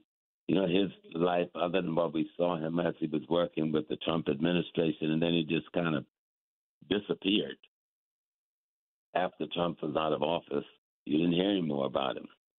Mr. Thomas, I think sometimes we give him a bad deal because he married a white woman, and that trial that came where the black woman accused him uh, I never quite understood what he was being accused of by her, um, making a pass at her. But I knew that that wasn't that black woman. That was the really the Jewish community who wanted that Supreme Court seat for themselves because they thought they owned Thurgood Marshall, and Thurgood Marshall's seat was a Jewish seat and not a black seat. I'm gonna be straight up, straight ahead. And they finally got their person on the on the Supreme Court, but they went after Clarence Thomas. The black community did not go after Clarence Thomas. Clarence Thomas is a conservative. I think is a little too conservative. He was raised basically by the Catholic Church and the Catholic Jesuits, and that's what you're seeing in terms of value system. But we're talking about value system and cultural beliefs and religious and theological beliefs that these people hold. Thomas be the most um, significant when it comes to looking at his religious beliefs and the value system and how he was raised by the church. Like I said, Carson, I don't know very much about him other than that he was a hell of a surgeon. As a person, I know nothing about him. But right. Scott, I saw his behavior, and that was just unprincipled. No matter what race you're in, it was unprincipled. All right, five after the top of the hour. Let's go to line four. Brother Muhammad is in Washington, D.C. Has a question or a comment for you, real quick. Brother Muhammad, Salam alaikum, my brother. Well, alaikum salam. Good morning, gentlemen. Uh, I was just going to add um, a little uh, background to to um, the Godfather of Harlem uh, from a from the nation's perspective. Yes, um, there was a there was a brother. The brothers used to go to construction sites wearing all white, a construction site wearing all white and a red bow tie. Okay, and at one of these construction sites controlled by the mafia, one of the brothers got into a fight with the son of of a mafia don.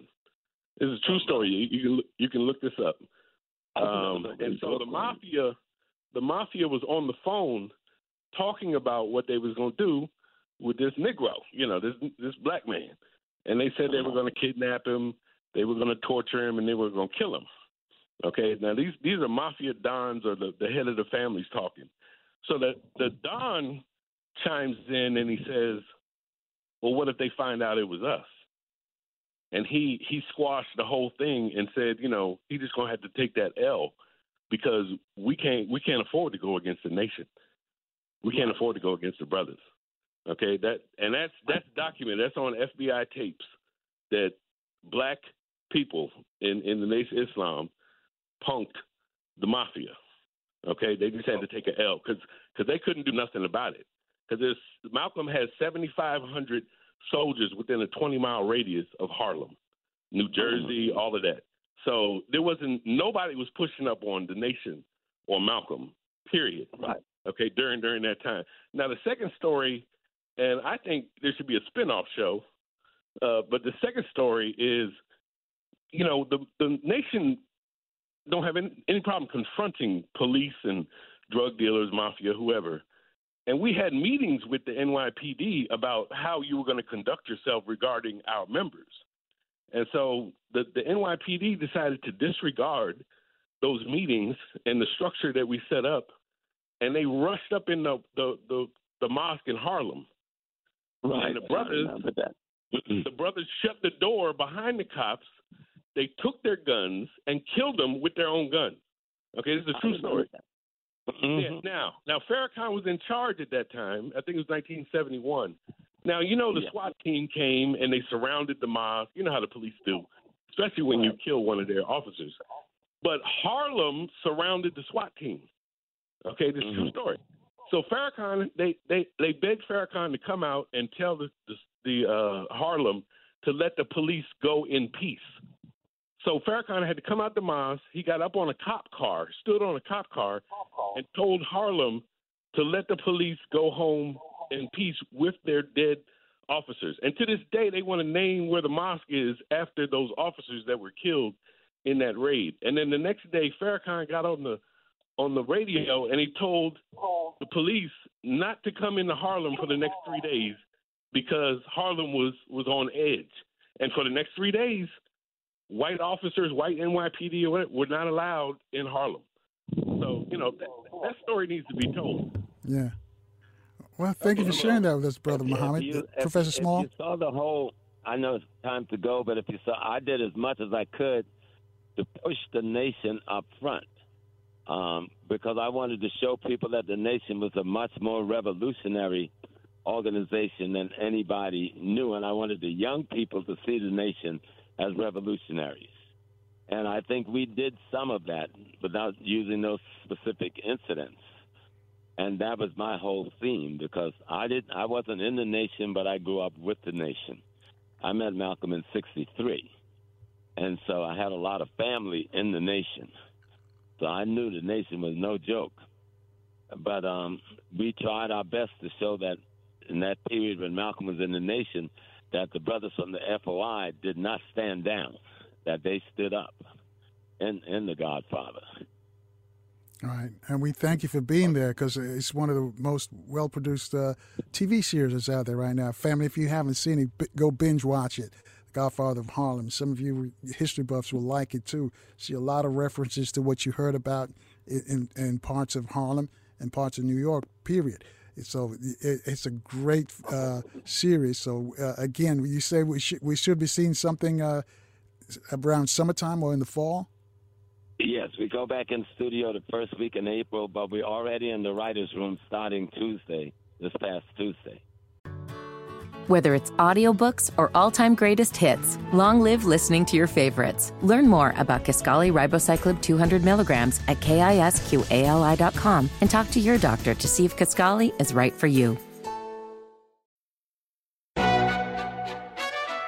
McDonald's is not new to chicken. So maybe stop questioning their chicken cred and get your hands on the McCrispy. Juicy fried chicken, buttery bun, unmatched pickle to chicken ratio. Yeah, they know what they're doing. In fact, we can honestly say they're not new to chicken, they're true to chicken. The McCrispy. Only at McDonald's. Ba da ba ba ba. All right. Thankfully that you're there for us, uh, Professor Small. Thank you. All right, family. Yes. Thank you, Professor and Small. There's going to be a lot of there's going to be a lot of history still in this, and the nation will still be in this in a very Good. positive way. all righty. Thank you. Uh, all right, brother. Peace and blessings. right. Per- peace and blessings. Professor James Small, he's, he's a consultant on the series The Godfather of Harlem. Ten minutes after the top of the hour, uh, Dr. Gerald Horne, good morning, sir. Thank you for being so patient with us. Thank you for inviting me. Yes, sir. We've been having a conversation with Professor Small, and we talked about the fact, too, there's which one of the issues you want to talk about, whether African Americans should join South Africa in the legal fight against the UK and the US for uh, collaboration, what they did with Israel uh, Gaza. And I think the uh, the court is supposed to rule either today or tomorrow, they're going to have a ruling. So I want to get your thoughts on that. Uh, Should we or should we sit this one out? Should we watch? How do you see it? Well, obviously, we should join it. This is a no brainer. Here you have South Africa, which has dragged Israel into the dock at the International Court of Justice in The Hague for its genocidal campaign in Gaza against Palestinians. They've joined as aiders and abettors the governments in Washington and in London. And it seems to me that if we're serious about our own plight, if we're serious about reparations to descendants of enslaved Africans, we have no alternative. We have no choice but to try to piggyback onto this case. Because to the extent that South Africa prevails, and I understand the International Court of Justice will make a preliminary ruling tomorrow, that gives momentum to our case. So I don't even know what the argument is. So you're a lawyer. So what do we do? File a, a friend of the court brief? How is that? How does that work? Well, the, the problem with the, pursuing the genocide convention at the International Court of Justice is that it's generally just open to states. That's one of the reasons why Israel's charge that it's Hamas that should be before the International Court of Justice has failed because Hamas is not a state, so it cannot be joined as a party. However, even if technically we cannot file a friend of the court brief, we should do so politically. Hold a press conference, gain signatories, etc. I think we have no choice but to pursue that course. That's, that's interesting. Uh, but the, the ruling, where the court makes a ruling, does it have any teeth? Well, that's the $64 question. What happens is that supposedly it will then go to the Security Council of the United Nations, where the United States will probably veto that particular ICJ opinion. Then, presumably, it can go to the General Assembly, all 190 plus member states of the United Nations. And depending on how it's worded, it could get a thumbs up. But even there, I think that it provides momentum for further sanctioning Israel. It provides momentum for further isolating Israel and provides momentum, quite frankly, for further isolating the United States to the extent that it chooses to support Israel, which of course is up in the air because the United States is suffering immense reputational damage for going along this route of supporting the genocidal criminals in Israel. 13 at the top there. Brother Jay has a question for you. And fa- family, you want to join our guest? His name is Dr. Gerald Horne. He works out of the University of Houston. We're also going to talk some sports with him. Mark from Anaheim even sent a question for Dr. Horne. But we got to take a short break here, at the, uh, as I mentioned, at 13 after the top there. I'll be back in four minutes, though, right here in Baltimore on 1010 WOLB and in the DMV. We're on FM 95.9 and AM 1450 WOL, where information is power.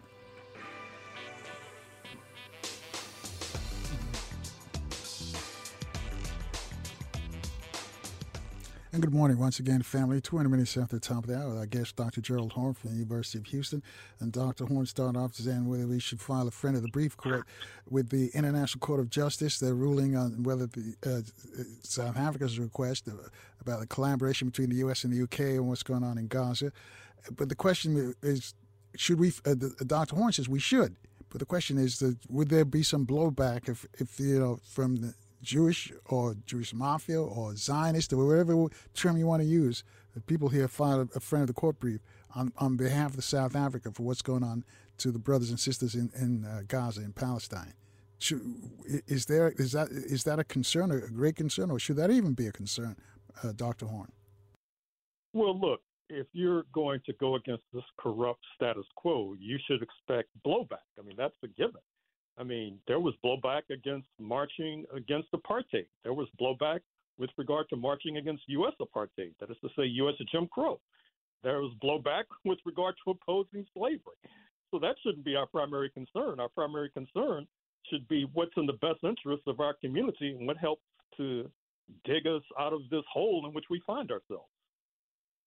And let me say this Dr. Horne is one of the few first persons I know who knows how to correctly pronounce it. Most people say apartheid, but it is apartheid. And that's the correct pronunciation, South African pronunciation, apartheid. So, I, am you know, I'm just happy that you know how to pronounce it because many people just say apartheid. They, they don't get it right. But you're one of the few persons who I know who says apartheid. But anyway, having said that, though, there's a lot of stuff going on on the continent, uh, Dr. Horne. We have, uh, we, uh, let me start first with Ethiopia and Somalia. What is going on between Ethiopia and Somalia? It's very unfortunate, and it may eventuate in a war. What's happening is that about 30 years ago, Ethiopia's main outlet to the sea, speaking of what is now independent Eritrea, seceded from Ethiopia after a bitter conflict. It's now an independent state. Ethiopia feels that it needs an outlet to the sea. So, therefore, it has gone to this nation we call Somaliland, although it is not recognized internationally. Somaliland is technically part of the larger Somalia. And there is the rub, because Ethiopia has worked out a deal whereby it'll get access to the Red Sea to an ocean, excuse me, to a, a, an outlet uh, to the sea through Somaliland. The larger Somalia objects, objects stridently, in fact, and this may lead the larger Somalia and Ethiopia into a conflict. Now, the power behind the throne, and this is the nation we need to pay closer attention to, is United Arab Emirates. The United Arab Emirates is very close to Somaliland. It's the United Arab Emirates that has sponsored the, this conflict in neighboring Sudan, which has led to thousands of deaths. The United Arab Emirates, of course, is a nation we really need to pay more attention to, particularly Abu Dhabi, which is the primary political component of the UAE. All right. And speaking of that area of the, of the, of the world, you know, the United States is continuing bombing of uh, Yemen, and Iranians are bombing Pakistan. Are we inching closer to World War III? You know, Mark from Anaheim has been telling us this for years. There's going to be a civil war, and he also says there's possibility of a World War III. Do you see the same? It's possible. I mean, I hope not, because that could be the end of all humanity. But certainly, with regard to the Yemenis who have been stopping and attacking U.S. and European vessels, and particularly Israeli vessels, because the Yemenis see themselves as in solidarity with the Palestinians. U.S. and other European nations are trying to traverse the Red Sea, heading to the Suez Canal to the Israeli port of Eilat. That particular route has basically stopped. And so what's happened is that ships are now rerouting around the Cape of Good Hope in southern Africa, which is adding fuel costs to vessels. It's also adding to insurance costs uh, with regard to those who are brave enough to go through the Red Sea. That will probably wind up with inflationary pressure, which is something the United States economy cannot afford because if goods from Asia are taking a longer route to reach the United States, well, then the consumer winds up picking up the tab. And this also illustrates how a supposedly poor nation like Yemen can effectively sanction richer nations like the United States for their support of Israel's criminality in Gaza. Well, how much of Gaza, what's going on in Gaza now, is about oil or, or about you know what's what the, the, the transaction there? How much of that is that, and how much is it just because they they said that uh, the the people in Gaza attacked Israel? How much? But how much? Do we know if that was true or is this a false flag? How much of it do? What do we know? Well, recent reportage has suggested that of the 1,100 deaths in Israel that have been attributed to Hamas of Gaza, a significant portion may have come from so called friendly fire from the Israeli forces because the Israeli forces, quite frankly, freaked out. They did not necessarily uh, contemplate that uh, Hamas could move so aggressively. And there is a so called Hannibal doctrine in Israel that frowns upon having Israelis taken hostage and therefore they went in with all guns blazing. And so this is something that eventually will be investigated in Israel. I dare say that Prime Minister Netanyahu is a dead man walking politically, which means that he has to continue this war because the longer the war continues, the longer he can stay in office because he's facing corruption charges that could lead to him serving hard time in prison. The problem for the Israelis is that, as evidenced by the fact that 21 Israeli soldiers were killed just the other day, that they are not necessarily prevailing in this war. Now, to be sure, they are killing numerous uh, Gazan civilians, particularly women and children, 25,000 Gazans killed thus far. But that just seems to be an act of bloody vengeance and revenge without any sort of political goal in mind. And therefore, it will only end in tears. Yeah, 28 after the top of the hour. Netanyahu says that he's not in favor of a Palestinian state. And this is sending uh, shudders uh, through the Arab world because he's basically saying he wants to wipe out all the Palestinians. Uh, your response to what that is is that a declaration of war then against the, the Arab nations? How do you see it? The problem right now is that a goodly number of the Jewish population of Israel. Keep in mind that about 20% of the population of Israel is actually uh, Arab. But the all important Jewish population is generally speaking united against the idea of a Palestinian state. In fact, polls suggest that the Jewish population of Israel is not necessarily upset with this genocide that's unfolding in Gaza and in fact, increasingly is creeping into the West Bank, the other part of the Palestinian territories. And so when Mr. Netanyahu stands against the idea of a Palestinian state, he has a lot of Jewish Israelis behind him. And, and there, there is the rub because the Arab states, particularly Saudi Arabia, are offering Israel a deal. In return for acceding to a Palestinian state, they will recognize Israel that'll lead to a blossoming of commerce and business. But the problem is Netanyahu. The problem is the support he gets from Jewish Israelis. Yeah, but what about the rest of the world? Because I'm, I'm, sure the rest of the world is not going to go along with that. Do you think they'll go along with them wiping out the, an entire country? Well, that is the question. The problem here is, is the United States of America. You, you might have noticed that Mr. Biden is under pressure he tried to give this speech in Virginia the other day, kicking off his presidential campaign, focusing on abortion rights. But there were those in the audience who were calling for a ceasefire and interrupted him uh, numerous times. The problem is that the Zionist community, as you know more than most, is very uh, powerful in, this country. They engineered the sacking of the first black president of Harvard, speaking of the daughter of Haitian immigrants, Claudine Gay. They engineered the sacking of the president of the University of Pennsylvania. Now they're going after the uh, president of Cornell University in Ithaca, New York. And so the Zionist community is intimidating a lot of folks into being silent. You might have seen what happened at Columbia University just the other day in New York City, where pro Palestinian protesters were attacked with some sort of chemical uh, that had a very noxious impact on their health.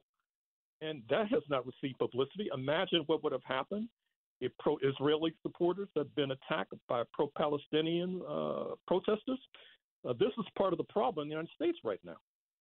Yeah, that's a question I'm going to ask you too, because we know their influence here in the United States. But what about the UK? What about France and Germany? Do they have the same juice over there? Not as much in the United States, but certainly powerful. Recall what happened to Jeremy Corbyn, the head of the Labour Party, the number two party in Britain, the party that will probably sweep in the next elections in the UK. Recall that he was accused of being anti Jewish. He was called, accused of being overly supportive of the Palestinians. He lost his leadership post uh, in the Labour Party. Uh, there were moves to expel him from the Labour Party and anybody who thought like him. France as one of the largest Jewish communities outside of Israel itself. Uh, President Macron uh, has been uh, quite supportive of Israel, although, once again, he speaks out of both sides of his mouth. So he has made noises with regard to criticisms of Israel. Certainly in Europe in general, there's a lot of noise with regard to opposition to Netanyahu but the noise does not materialize into action. In fact, the locomotive of the European Union, speaking of Germany, is probably Israel's major supporter outside of the United States of America. Whether it's audiobooks or all-time greatest hits, long live listening to your favorites. Learn more about Kisqali Ribociclib 200 milligrams at kisqali.com and talk to your doctor to see if Kisqali is right for you.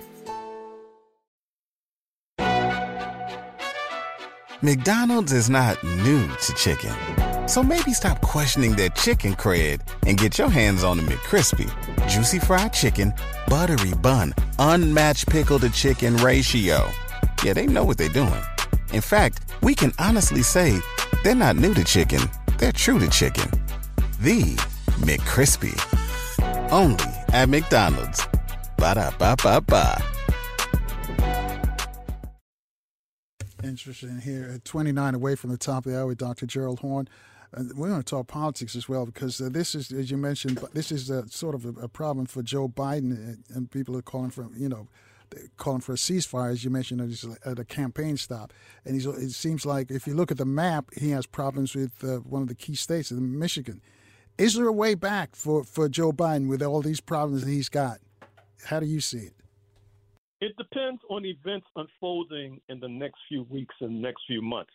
As you know, the electorate in the United States does not have a long memory, and that includes the black community itself, I'm afraid to say. And so, if we can somehow wind down this war in Gaza, uh, that'll be like manna from heaven from for Joe Biden. And I think Israel has an interest in winding down this war. As I said, you know, they're not necessarily winning in this war.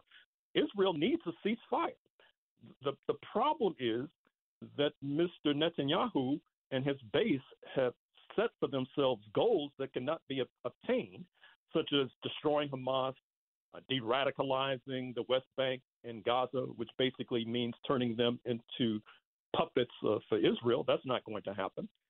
So there's the rub. Israel needs a ceasefire. Biden needs a ceasefire. Hamas will accept the ceasefire but that does not uh, necessarily mean it'll happen.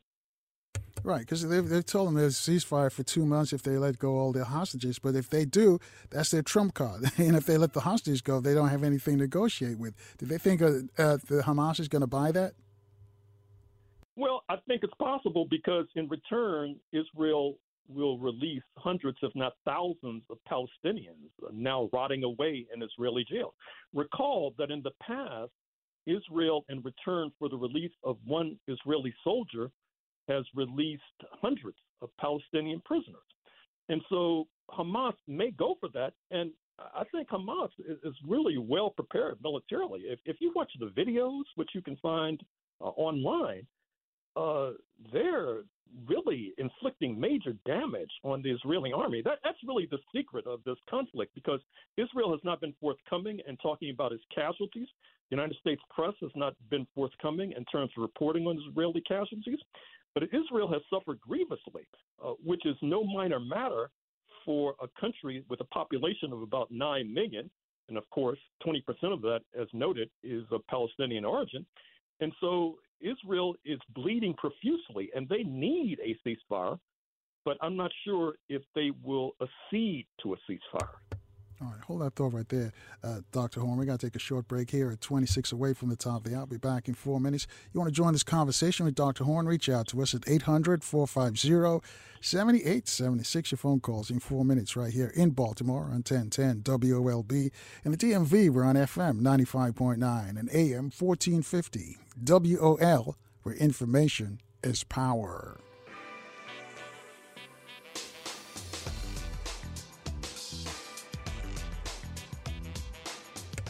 And good morning once again, family. 21 minutes away from the top there with our guest, Dr. Gerald Horne, who works at the University of Houston. I see Bob's got a question for him. We'll get to that momentarily. Let me just remind family that we'll be here tomorrow and give you another chance to free your mind. Join us for another edition of Open Phone Friday. Think for yourself and reach out to us. We get started at 6 a.m. Eastern Time right here in Baltimore on 1010 WOLB. If we're in the DMV, we're on FM 95.9 and AM 1450 WOL. Before we speak to Bob, though, let, let me ask you this, uh, uh, uh, Professor Horne. Are you concerned that what you say, because, you know, these conversations they don't allow people to have these conversations. The, the powers that be, you mentioned, they're going. They they, they went after the uh, president of Harvard and uh, MIT was the school, Penn, and now they're going after Cornell. You on the your campus, are you concerned they may try to silence you for what you say? Of course, but here's the issue. You know, I have been on unpaid leave since 2020, since the pandemic. I've just been researching and writing books. But in my neighborhood where I reside in Houston just the other day, there was a Nazi demonstration with signs, with swastikas, with placards reading, Make America White Again, believe it or not. So you also know, I'm sure, that there's a movement in Texas to secede from the United States. There's a lot of bitter back and forth between the Texas leaders and Washington over the Supreme Court ruling that Texas had to remove barbed wire from the border with Mexico, which was leading to folks drowning in the Rio Grande uh, as they were trying to cross into the United States. So it's a very situation, a very dire situation here in Texas, which may ultimately force me to, to leave.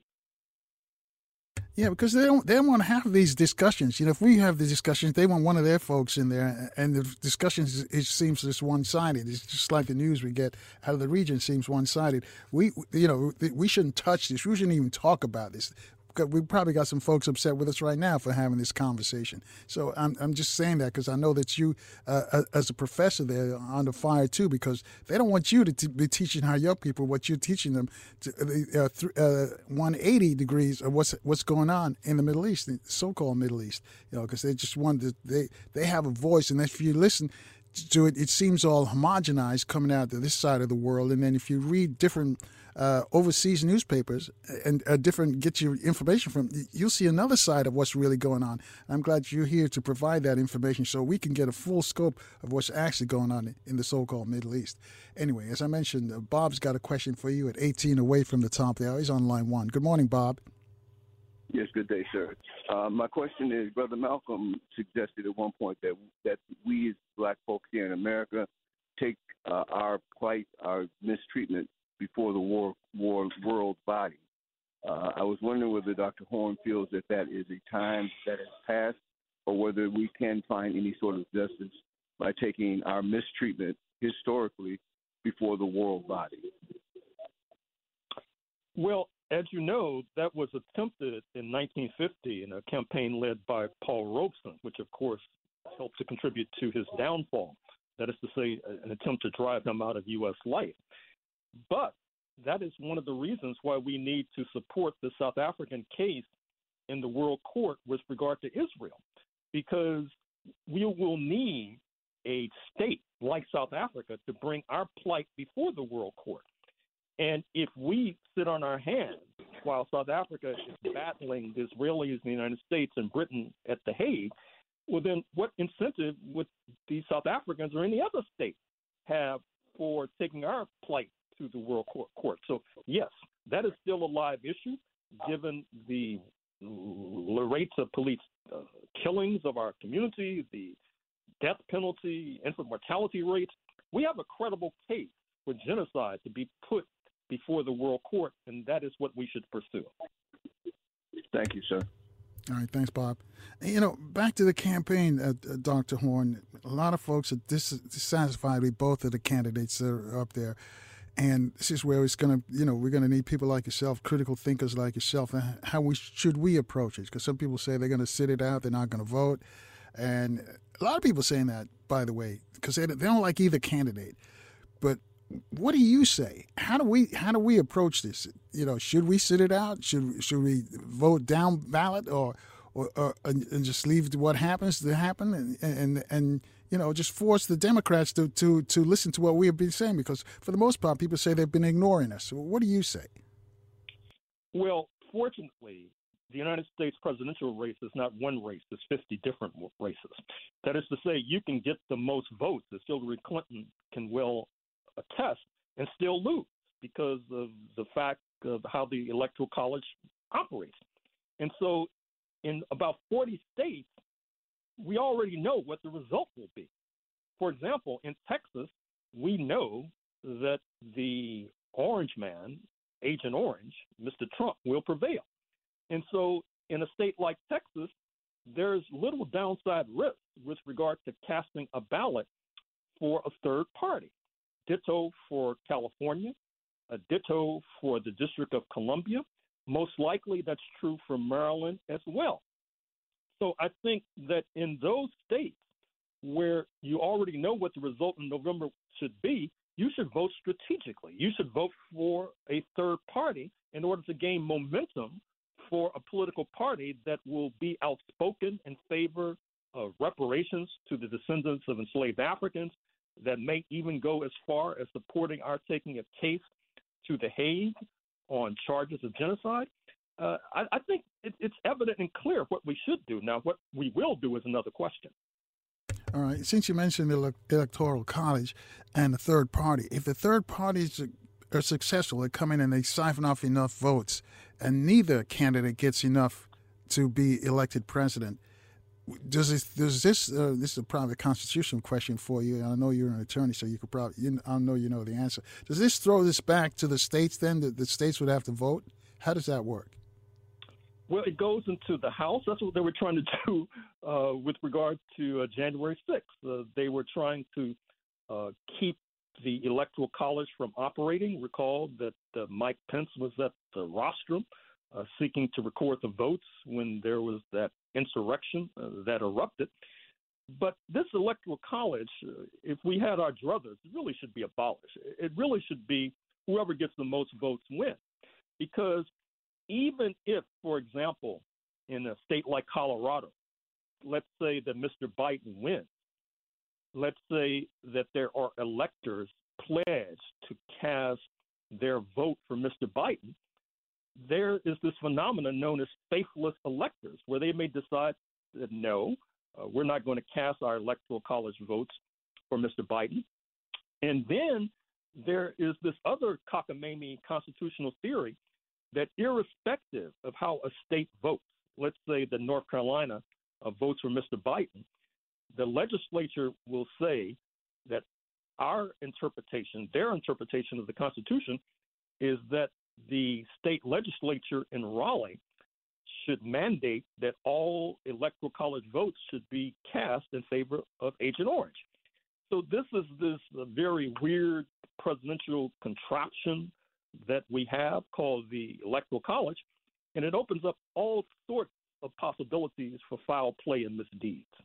All right, 13 away from the top. You mentioned uh, you mentioned Colorado, and, and there's a move afoot to keep Trump off the ballot and and I just want you to talk about that constitutionally. Are they correct? Because some people say they don't have they don't have the jurisdiction. I know California said it's it. I don't know if it was a cop out, but they said they don't have the jurisdiction to keep Trump off the ballot. How do you see that going forward? Do you think more states will, will decide that you know he because because of what happened on January 6th and all the charges that he's facing? Because then the other issue too that he hasn't been convicted.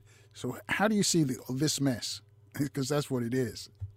Well, what's happening is that a number of states are looking at the 14th Amendment to the U.S. Constitution, which, from a clear reading, says that if you're engaged in an insurrection, then that casts into doubt whether or not you should be allowed to be an officer of the state. And that's the position that was taken by the High Court in Colorado. Other states are taking a different interpretation.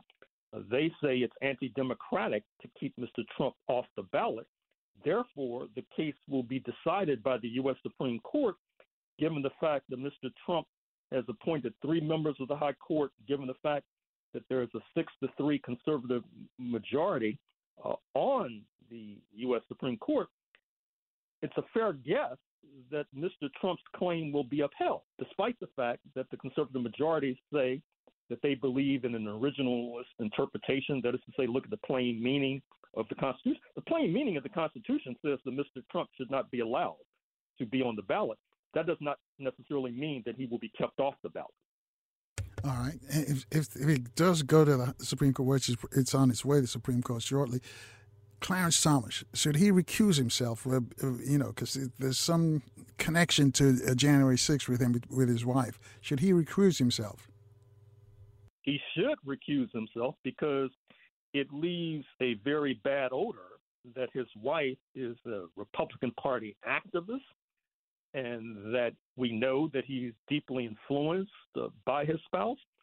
The question is, will he? I don't think he will because Mr. Thomas feels that he has mass support in the Republican Party base, which is a fair assumption. And you mentioned that, that the, the Supreme Court ruled against Texas, though, on, on the border issue with, with, with the wire, barbed wire on the border.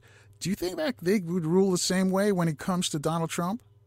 Because that surprised some folks.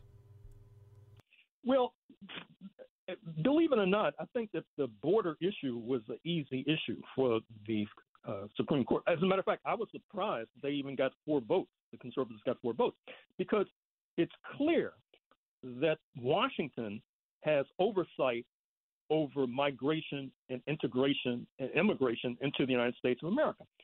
Uh, Texas does not have plenary authority there. But this was just this not so subtle move by Texas to move towards secession.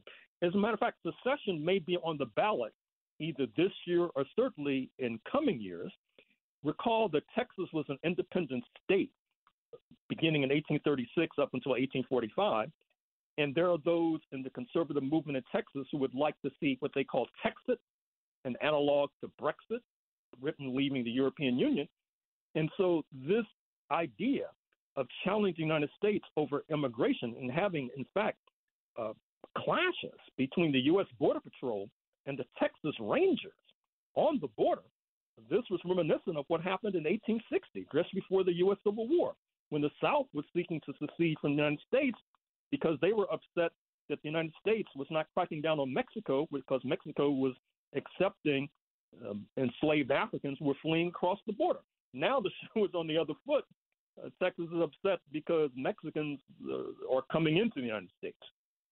Well, how much of this, uh, uh, Doctor Doctor Small, Doctor Horne, is is this posturing by Abbott? Is is this uh, is he's trying to figure a way how to get into get on the platform presidentially? He wants to you know be part of the conversation. Maybe if not uh, this year, definitely in four more years. How much of it is this political and, and not really con- concerned about uh, you know immigration re- really?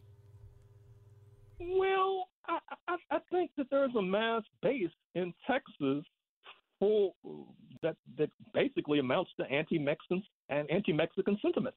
Uh, uh, keep in mind that there's been a lot of loose talk in Texas about the necessity to invade Mexico. Supposedly, uh, Mexico has been lax, not only in terms of keeping its nationals uh, out of the United States, but also supposedly in spurring this fentanyl crisis, this drug crisis, this drug epidemic. And as we speak, Governor Abbott is overseas, supposedly on a business mission, but there are those who suggest that he's trying to gin up diplomatic and political support for Texas, for Texas. That is to say, Texas exiting from the United States of America. So I think it should be taken very seriously. All right, hold that thought right there. We got to take a short break. Mark from Anaheim sent me a question for you. I'll let you respond when we get back. Family, you want to join this conversation with Dr. Gerald Horne? Reach out to us at 800 450 7876. That's 800 450 7876. Your phone calls in four minutes right here in Baltimore on 1010 WOLB. If you're in the DMV, we're on FM 95.9 and AM 1450 WOL, where information is power.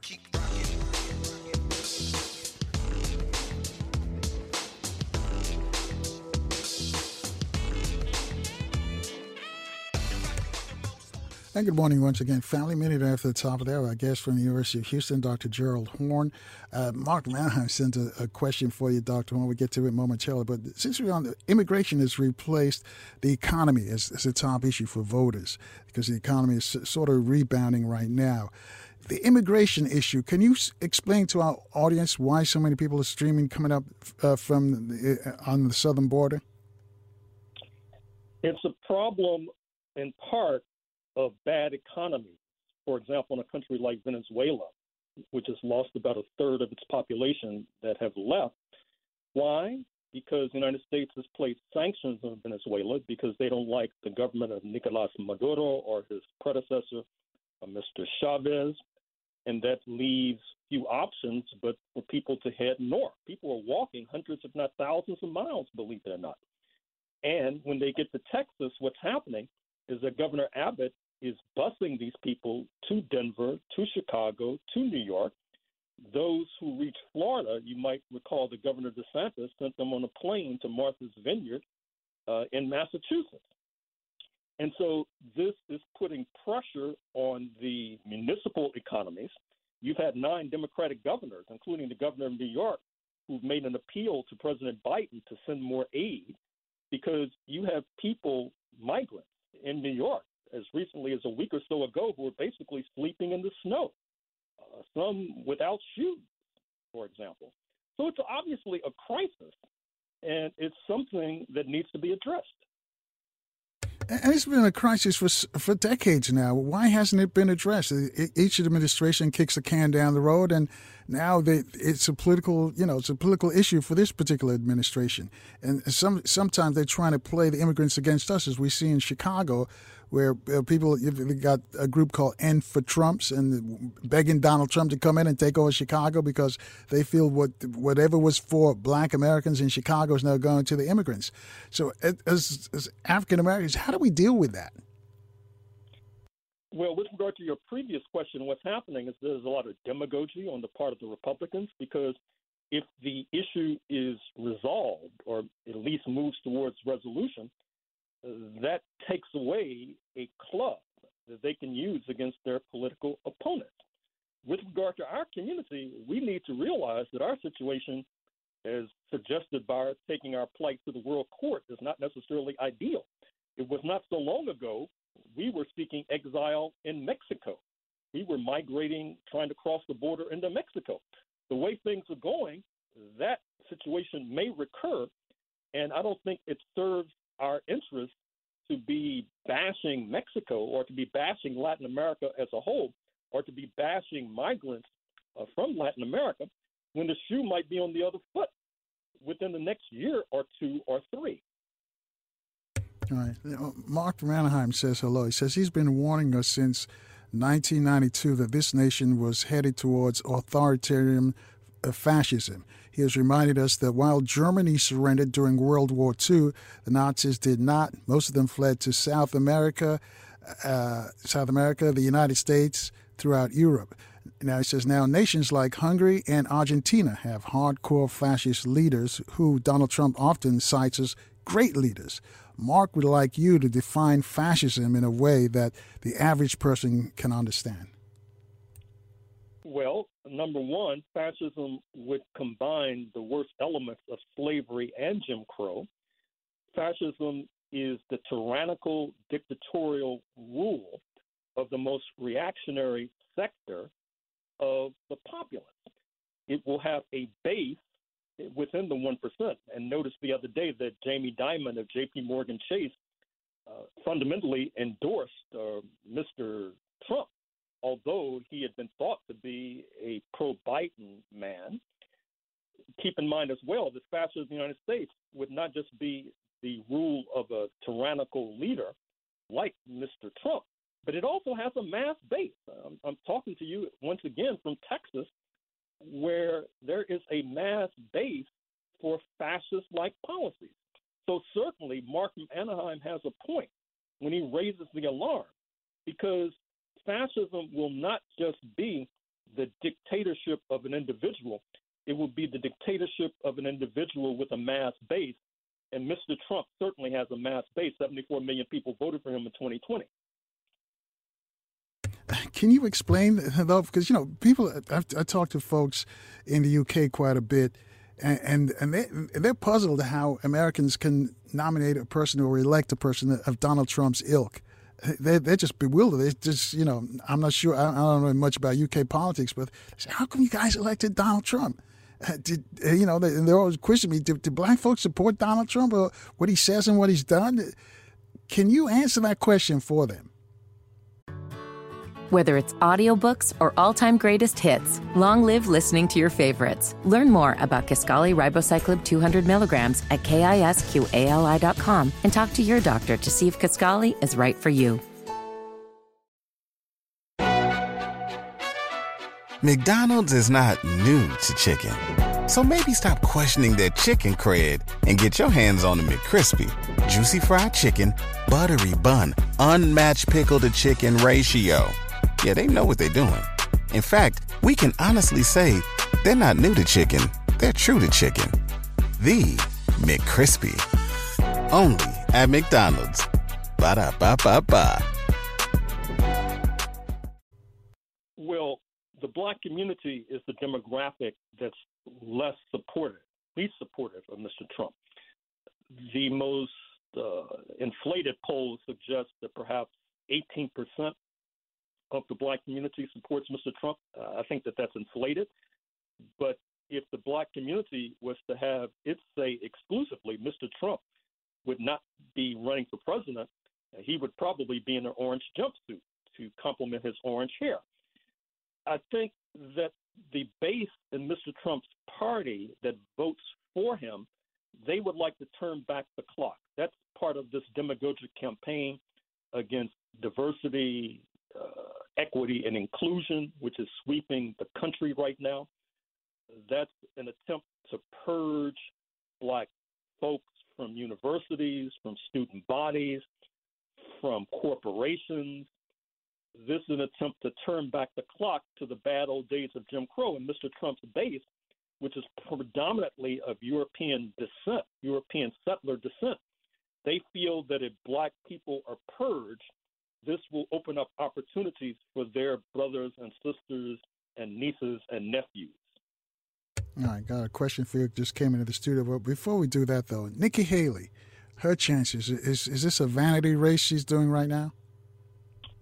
Well, Nikki Haley has a lot of support on Wall Street. I mean, she's having a, a big fundraiser on January 30th, and all the big guns from Wall Street will be there there is this idea that Mr. Trump is facing 91 charges, that one of these charges might stick by, say, May, in which case Mr. Nikki Haley will be the last person standing and will have a sound argument for replacing him before the Republican Party convention this summer. So I think that it's more than a vanity campaign although I do think she will be embarrassed in her home state of South Carolina with that primary uh, approaching within days. I really don't see a path to victory for her in these primaries. But if Mr. Trump is convicted, then we're in a new ball game. Now, if that conviction does it, does it if it takes place after the convention when he's already nominated, what happens then? Well, Mr. Trump feels that with regard to these federal charges, that if he is elected in January of 2025, he can pardon himself. That underscores the importance of the Georgia case, which is now in hot water, as you know, because of these allegations concerning the Fulton County prosecutor, uh, Fani Willis, and supposedly she appointed an alleged purported romantic partner uh, who has accumulated about $650,000 in fees, although there are those who are charging that he is not competent to execute the duties for which he is appointed. Mr. Trump would have difficulty, to put it mildly, of pardoning himself from those state charges in Georgia. But now those charges are in hot water. So Mr. Trump has a credible path to victory in the presidential race in November and a credible credible path to getting a get out of jail free card as well. Uh, back to Fani Willis, that, that, that particular case in Atlanta, is it in jeopardy or, or, or is it really, you know, just procedural efforts are taking place? How do you see what's happening there? Can he get off? It's possible that she may be forced to recuse herself, like Clarence Thomas should do in numerous cases, in which case the case would go forward. It would be difficult for Mr. Trump to railroad or sideline that case. But if she steps aside, recall that she stepped aside with regard to another case against a big gun in, in Georgia, speaking of Burt Jones, and she had uh, participated in the fundraiser for one of his political opponents. Uh, she stepped aside, and now that case is in limbo. And so, if she's forced to step aside, that case with Mr. Trump may also go into limbo, and therefore Mr. Trump will escape clean once again. All right, 10 after the top of the hour. Christian's calling us. Uh, he's in Malibu. He's on line two. Good morning, Christian. You know, we have to get better at what we're doing. Um, just talking about that Fani Willis case, the boyfriend, um, when this stuff started coming up, they hired an outside investigating team to see what's going on in Atlanta. The boyfriend, the prosecutor, went to the White House um, as supposed to uh, a trip. Uh, but when he came back, he didn't have any notes. So he went to the White House for what reason? He went to the White House to gather information on how to pursue Trump. That's what they're alleging. They're going to have to throw this case out. Now, they may retry it, but they they got to throw it out. That's impropriety. The second thing is you have. To. Well, hold on. Let, let, let, me, hold on a second, Christian. Let, let me get uh, uh, Professor Horne to respond to that part first. Professor Horne. Well, have to throw the case out. I'm not so sure about that. But certainly the Trump team will be trying to dismiss all these charges. And the so called evidence thus far is that uh, Mr. Wade, this prosecutor who is now being interrogated, that he and his putative supervisor, Fani Willis, they took trips together. But that does not necessarily indicate impropriety. Perhaps they went to a commun- uh, some con- continuing legal education class in San Francisco or Miami. Perhaps they went out there to consult with law professors at Stanford and at UC Berkeley, perhaps the University of Miami. So right now there's a lot of smoke, but thus far no fire. All right, Christian. Okay, um, but he went on the trip to the White House and uh, didn't have any notes on the reason why he went there. So they're implying, which is rightfully, that he was taking his information from the White House how to pursue it, but we'll find that out. The other thing is this this guy Biden came in and he said, We're not giving reparations. He wasn't even sworn in president. We're not doing that. Okay. And he hasn't given us reparation, But yet he can give all this money to Israel and the Ukraine, but he can't give us um, reparations. Why aren't we talking about this guy being um, not deserving of another term? All right. Thanks, Christian. Dr. Dr. Well, Horne? We're talking about it right now. I mean, you just mentioned it. And with regard to your previous allegation, how can we be so sure that he did not take notes? Number one, and uh, I mean, how do you subpoena a lack of notes? For example, that that, that seems like the sound of one hand clapping. I mean, uh, let's wait for the situation to resolve itself. Uh, I think it's premature to call for dismissal of the charges in any case, or even to claim that there's impropriety. All right, 13 at the top here. Let's step aside and take a short break and we come back. Johnny, Tony got questions for you. Also got a tweet question that came into the studio for you. Professor Horne, family, you want to join this conversation, reach out to us at 800 450 7876. Your calls in four minutes right here in Baltimore on 1010 WOLB. From the DMV, we're on FM 95.9 and AM 1450 WOL, where information is power. Good morning once again, family. 20 minutes after the top of that with Dr. Gerald Horne. Dr. Horne teaches at the University of Houston. And we're going to talk some sports and also talk about his book launching that's going to take place in, in uh, L.A. And also, he's got another event taking place tomorrow as well. We talk about that. But before I do all of that, though, uh, uh, Dr. Horne, put your legal hat on again. Uh, this, this question came into our newsroom. He says, uh, What does he think about the lawsuit that Minister Farrakhan filed against the ADL and the Simon Wiesenthal Center 4 billion for $4 billion? Well, it's going to be very difficult for that lawsuit to prevail. I assume that it will go before a judge who, most likely, if that judge wants to preserve his future or her future judicial career, may be may feel compelled to dismiss this case. But certainly, there has been a lot of sniping uh, between the ADL and the Nation of Islam.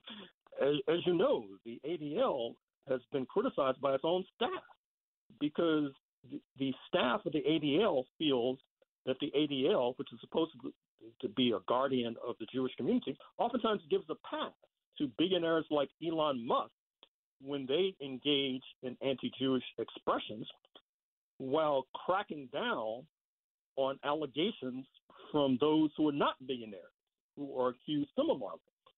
So the ADL, whether or not this case prevails, uh, has a case to answer in the court of public opinion.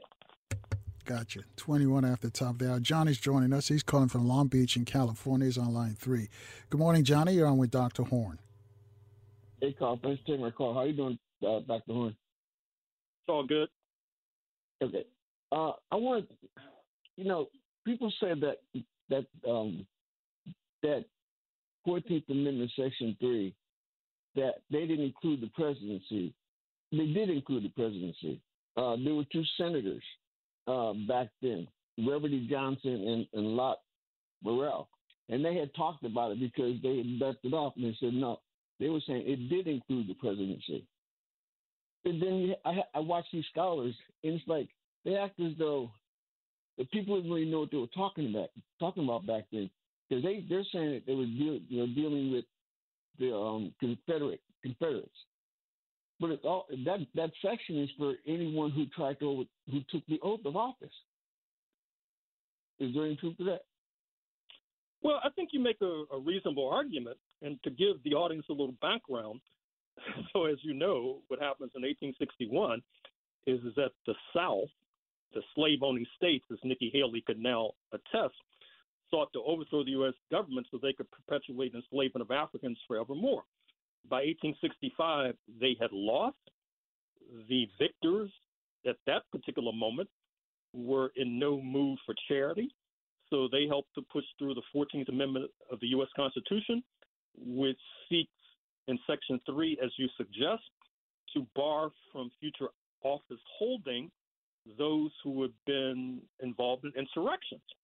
Mr. Trump's defenders claim that he's never been convicted of being involved in an insurrection, that his language on January 6th, they say, basically exculpates him because he had language on January 6th about proceeding peacefully, in between speaking in a very hot blooded fashion. So, once again, it's going to be sorted out by the U.S. Supreme Court. The Colorado authorities have turned thumbs down on Mr. Trump, so have the authorities in Maine. Authorities in California have looked at it differently. So we'll see what happens. one, one more question. You know, they always say they're always talking about the uh, um, the uh, um, the insurrection. However, they never talk about rebellion, and it says insurrection or rebellion. It seems to me they're leaving a, a major part out of the, out of the out of the uh, the the, the um the law. Well, I'm sure Mr. Trump's supporters would say that on January 6th, he was sitting comfortably in the White House. He was not storming the Capitol to prevent Michael Pence from counting electoral college votes. Now, of course, we know that Mr. Trump did not lift a finger to stop January 6th from happening, but he is a sly operator, and that's what sly operators do. They try to allow themselves a little wiggle room in case an indictment comes down the path. All right. Thanks, Johnny. I, I, uh, all right, thank, thank you. Thank you. 25 at the top there. You, you mentioned Nikki Haley again, and she said that America, it's something that America was not a racist country. Was that a wink and a nod to the MAGA group? I mean, here's the issue with regard to the Republican Party. And th- th- this is something that even some of our friends on the left don't seem to recognize. There's this alliance between those in the 1% who want tax cuts, for example, which Mr. Trump was able to jam through as early as 2017, and those in the base who want an overthrow of diversity, equity, inclusion, overthrow of affirmative action, because as they see it, they're competing with black people and other people not defined as quote white unquote for slots in universities or slots in corporations. They feel that if you overthrow affirmative action, overthrow DEI, then will open up opportunities uh, for their relatives. And so that's this sort of ungodly, ungainly coalition that you have between the base and the 1%. And I must say, it's a very powerful coalition, although it can be defeated. All right, 26 after the top there. Let's go to Middletown, Delaware. Tony's waiting for us on line one. Good morning, Tony. Yeah, hi. I was going to um, just bring up the, uh, you know, the change in, you know, what the federal government wants to do with uh, uh, remote working. Um, but let me just, just on this DEI thing real quick.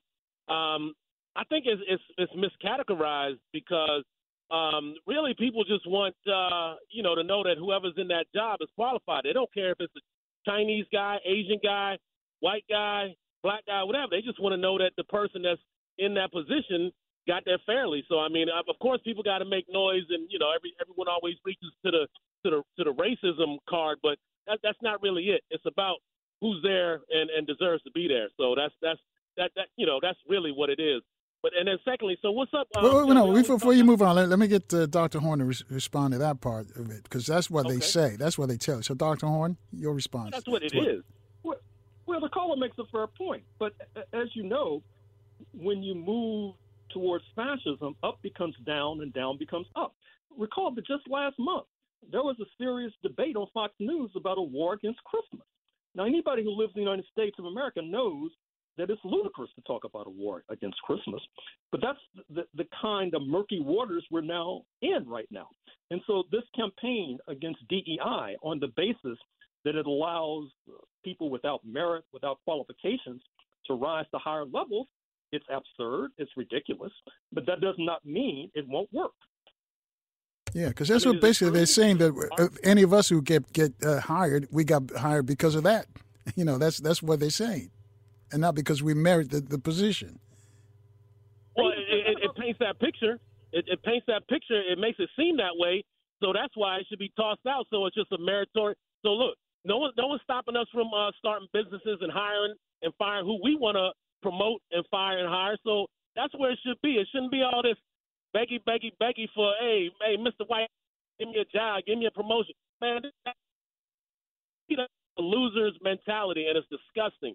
So, but anyway, if people want to gravitate to that, that's fine. But winners don't gravitate that way. Winners go out and get what we want, and we roll that way. We don't we don't look for beggy, beggy. Hey man, give me this we make it happen. So if y'all want to keep on with this, begging someone that you call the oppressor for something, that that makes no sense to me. It's just, just it makes zero sense to be begging someone you call an oppressor. If you want that, then we're gonna be losers, you know, forever and begging forever. So whatever, y'all y'all can can keep on this narrative, but it's it's it's it's low life. It's a low life narrative. We we we above that. We kings. So whatever, y'all keep y'all keep playing this game. All right, all right, you, you, you, yeah, but you're repeating yourself, Tony. What's your second Yeah. question? Second question is if if climate change is such an existential threat, why are they making us go back in the federal government to uh they they taking it down from three days a week remote working to one day a week. If it's you know if it's if, if it's killing us, why are they putting all these us on the road again? You know what I'm saying? So it's just bunch of bunch of hypocrites, you know, talking crap to the people that that don't know any better. So that's all I got. All right, thanks, Tony. Uh, Dr. Horne? Well, if you look at the commercial real estate market, which is heading south with a bullet, you'll get an idea of why there's a movement to get people to come back to the offices. You had a lot of people who tied up their pension plans, tied up billions of dollars in investment in these skyscrapers and these office towers, which are now uh, sitting empty. And so that's the reason why there's this momentum to have people come back to the office. Now, with regard to the prior point, the issue there is anybody who wants to start a business or wants to expand a business oftentimes has to go to a bank, be you black, brown, white, whatever. Now, if the bank is going to discriminate against black folk who are seeking to get loans, well, then are we saying we should accept that? Because otherwise, that means we're, quote, beggy beggy. And then the white person who gets the loan gets the loan. Uh, that's not the kind of country I think we want to live in. All right, 29 away from the top of the hour. Sandra's in Baltimore on line two. Good morning, Sandra. You're on with Dr. Horne. Um, good morning, Carl. Good morning, Doctor. I had to call him because this last caller, he sounded like he's a addicted. He need to be cleansed. There's something wrong with him. We we're not begging for anything. And as All right, you- far as Nikki Haley concerned, let me put this out there about Nikki Haley. South Carolina got her number. They I, I tell you what, Sandra, do us a favor and put in a question for him so so uh, Professor Horne can respond. Would, would you, would, uh, Professor, would you talk about uh, Whether it's audiobooks or all-time greatest hits, long live listening to your favorites. Learn more about Kisqali Ribociclib 200 milligrams at kisqali.com and talk to your doctor to see if Kisqali is right for you. McDonald's is not new to chicken. So maybe stop questioning their chicken cred and get your hands on the McCrispy. Juicy fried chicken, buttery bun, unmatched pickle to chicken ratio. Yeah, they know what they're doing. In fact, we can honestly say they're not new to chicken, they're true to chicken. The McCrispy. Only at McDonald's. Ba da ba ba ba. Nikki Haley a little bit more about where where she came from. No, she came from India, but she was raised in South Carolina. Would you talk about her history a little bit more? That her father was a professor, but he couldn't teach at a white college in South Carolina. He had to teach at Brown University because they was labeled as raghead Negroes. Would you talk about her a little bit more so that people can know where she's coming from? I I listen. I'll hang up and listen. All right, thanks, Sandra. So, as noted, Nikki Haley is the daughter of Indian immigrants raised in South Carolina. She attended Clemson University, uh, has a degree in accounting. She pursued that profession. She was catapulted into the national scene when she acceded to protest and took down the flag from the state capitol in Columbia, South Carolina, the Confederate flag, I should say. Uh, this is after the slaying in the church in Charleston of nine black worshipers by a racist by the name of Dylann Roof. She is facing controversy not only uh, because of her uh, ignorance concerning the role of the Civil War and slavery, when of course the Civil War started uh, in South Carolina, but also there are these charges in the London Daily Mail about uh, sexual infidelity that has not broken through in the U.S. press. But I guarantee you that Mr. Trump on Truth Social will make, be making a big deal of this in the run up to the primary within a week or so. Yeah, Mark from and I mentioned that too. He says if she's a threat, you'll then you'll see that particular story that you, I'm, I'm familiar with it. It's in the uh, Daily Mail, the, the, London UK Daily Mail. But anyway, we got to take a short break. I got a tweet question for you. I want to talk some sports too, uh, Dr. Horne. 800-450-7876. Speak to Dr. Horne. We'll be back in four minutes right here in Baltimore on 1010 WOLB. In the DMV, we're on FM 95.9 and AM 1450 WOL, where information is power. And good morning, family. 22 minutes away from the top of the hour is Dr. Gerald Horne from the University of Houston. We got a tweet question for Dr. Horne. Also, talk some sports, and also his, his book signing is going to take place in L.A. And he's also got another event that's taking place tomorrow. But before we do all of that, just want to remind you that tomorrow is Friday again. We're going to give you another chance to free your mind. Think for yourself and reach out to us for another edition of Open Phone Friday. Begin promptly at 6 a.m. Eastern Time, right here in Baltimore on 1010 WOLB. When you're in the DMV, we're on FM 95.9 and AM 1450 WOL. All right, the, the tweeter says. Uh, let me just read this up here. It says, uh, Greetings, Professor Horne. Is the refusal of the Israeli government to obey its own population and its master, the United States, demands for Israel to stop the genocide of Gazan civilians and the destruction of the Gaza Strip widen the conflict? And how will it affect the region? And he adds, uh, When are you coming back to D.C.? Well, actually, I'll be in D.C. for most of the month of May. That's the easy question. With regard to this Gaza crisis, it's impacting the Israeli economy. The Israeli economy cannot survive this conflict. That's one of the problems. The Israelis have had to evacuate most of southern Israel. They've had to evacuate most of northern Israel. They've put people in hotels. They have reservists, that is to say, people who usually in office cubicles and stocking grocery shelves, now on the front lines of the war in Gaza. This is unsustainable from an Israeli point of view. That's why I'm suggesting that they really need a ceasefire, although they don't want to admit it. So the problem is that the United States continues to support Israel, continues to send weapons uh, to Israel in the first instance. And that is going to be a campaign issue, at least internally within the Democratic Party, because quite frankly, I expect Donald Trump to be even more hawkish than the current administration if somehow he makes his way back to power in 2025. Having said that, how much money do we send to? Uh, this is our money, family. This is our taxpayers' money. How much money do we send to Israel? Do you know? Oh, is, is it? Oh. Is it more than any other country? Certainly on a per capita level, if not an absolute level. And recall what happened just a few weeks ago when Secretary of State Blinken did an end run around Congress, which was supposedly to have a say on these arms transfers, and said that there was some sort of emergency and sent weapons packing uh, to Israel. And this includes rifles, which the settlers on Palestinian territory in the West Bank are now using to rout Palestinians from their homes and from their land. This cannot go on. It's unsustainable. That's why I'm optimistic that the World Court will weigh in tomorrow, and then the question will be forcing the United States not to veto a Security Council resolution to implement the World Court decision. All right, 19 away from the top of the hour, and then let's let's uh, get a little distraction here, get a respite from uh, what's going on uh, on the battlefield. But football, we're going to learn out who's going to the Super Bowl uh, this weekend. We got the, the, Ravens and the Chiefs, and the Lions and the Niners. So, who are you picking, Doctor Horne? Well, obviously, the Lions are a sentimental choice. I mean, they've been wandering in the wilderness for decades.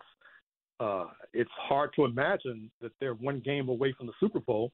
So they're my sentimental choice to, to, to go all the way. Now, with regard to Kansas City and Baltimore, uh, Lamar has, uh, in the Baltimore Ravens, Lamar Jackson has really stepped up.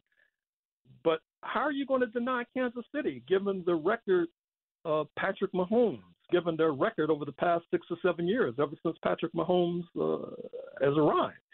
And given their defeat of the Buffalo Bills in the Bills' backyard just a few days ago, it's going to be very difficult to vote against the Kansas City Chiefs. Likewise, I'm a Lamar Jackson man, so my money's on him. Yeah, it's going to be a good game. It's going to be a good game. Two great teams, so it should be a good team. Are you the thought that the winner of this game wins the Super Bowl? Well, practically speaking, you're probably correct. But as I said, my sentimental choice is the Detroit Lions. Is that because they haven't been on that scene for a while? Well, of course. And plus, you know, Detroit, it's a majority black city. Uh, it's a city that has a heroic uh, history.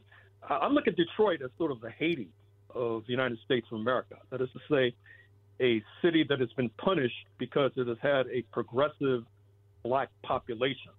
And so, therefore, my vote is with Detroit. Yeah, it's on the rebound too. There's a renaissance taking place in in Detroit. You know, one time the, the real estate was dirt. They were giving away homes now, and now you can't get them. It's so expensive. The Chinese were coming in Detroit and buying up a lot of the, the real estate in Detroit, and it's changed. And and of course, you know, sports sports teams. That's where the, they they get the identity. And in in Washington D.C., there's a talk about, you know, they were trying to get the the the Washington team back into the district to play because that's that's the identity for, for, the team. Now they're talking about the, the other two professional teams are moving out of the district into Virginia. Talk to us about that because there's another move too with with the in Oakland. Uh, the Oakland A's are, are, trying to move to Vegas, and their their, their stadium won't be ready.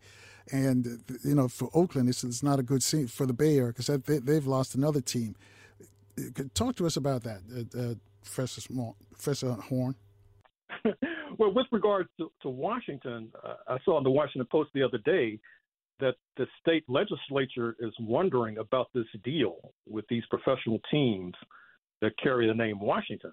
They haven't seen a term sheet, they haven't seen any numbers.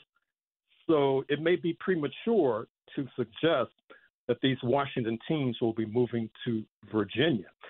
With regard to Oakland, well, as you know, the Raiders are already in Las Vegas. Uh, after all, the Super Bowl will be taking place uh, in the Raiders Stadium uh, in Las Vegas. The baseball team is probably en route to Las Vegas as well, although I think that that's not a done deal either. The problem for the baseball team is that the taxpayers of Oakland are reluctant to continue shelling out tax money to this multi-billion dollar franchise.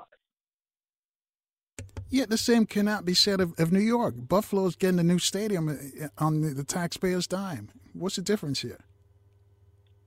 Well, the difference, one of the differences is that the governor of New York is from Buffalo. She carries a lot of water for Buffalo. And then, of course, folks in New York need to investigate her husband uh, and to see if he's involved in any of these deals. Uh, the New York Times, nor, and of course, the New York Post hasn't covered that very well. And I think that's one of the major differences. Oh, wow. Uh, 15 away from the top of the hour. Let's go to the NBA. You tell us to watch this guy, SGA. He only goes by his initials, SGA, playing for the Thunder. And I saw him. He's pretty good, and he's got a lot of lot of talk about you know for the All Star game. Your thoughts on his game? Well, sure. I mean, the Oklahoma Thunder are the surprise franchise of the NBA right now. After they lost uh, Kevin Durant and James Harden and Russell Westbrook, we thought that that franchise was doomed. But they're all the way back right now. And SGA, who has roots in Antigua Barbuda, by, for example, that is to say in the Caribbean, although he grew up in Canada, and one of the uh, other uh, stories of the NBA right now is all of this talent that's coming out of Canada. Uh, for example, with his being Exhibit A, uh, here's a guy who is virtually ambidextrous on the court. If you, if you notice, he can go right or left without any difficulty. He can finish at the hoop whenever he so chooses. He has a good outside shot. He's about six six. The guy is, is really a star. He's he's averaging more than 30 points a game. So, uh, you know, you, you need to pay attention to this guy, and not only in the All Star game, but in the coming decade. And speaking about points at 13 away from the time, uh, Joel Embiid dropped 70 the other night. How'd you see him? I think he needs to be in the conversation with regard to the greatest center of all time, along with Bill Russell and Kareem and Wilt and Shaquille, for example. He needs to be in the conversation for the greatest player of all time, along with Oscar Robertson and Michael Jordan and Dr. J, to cite a few amongst many.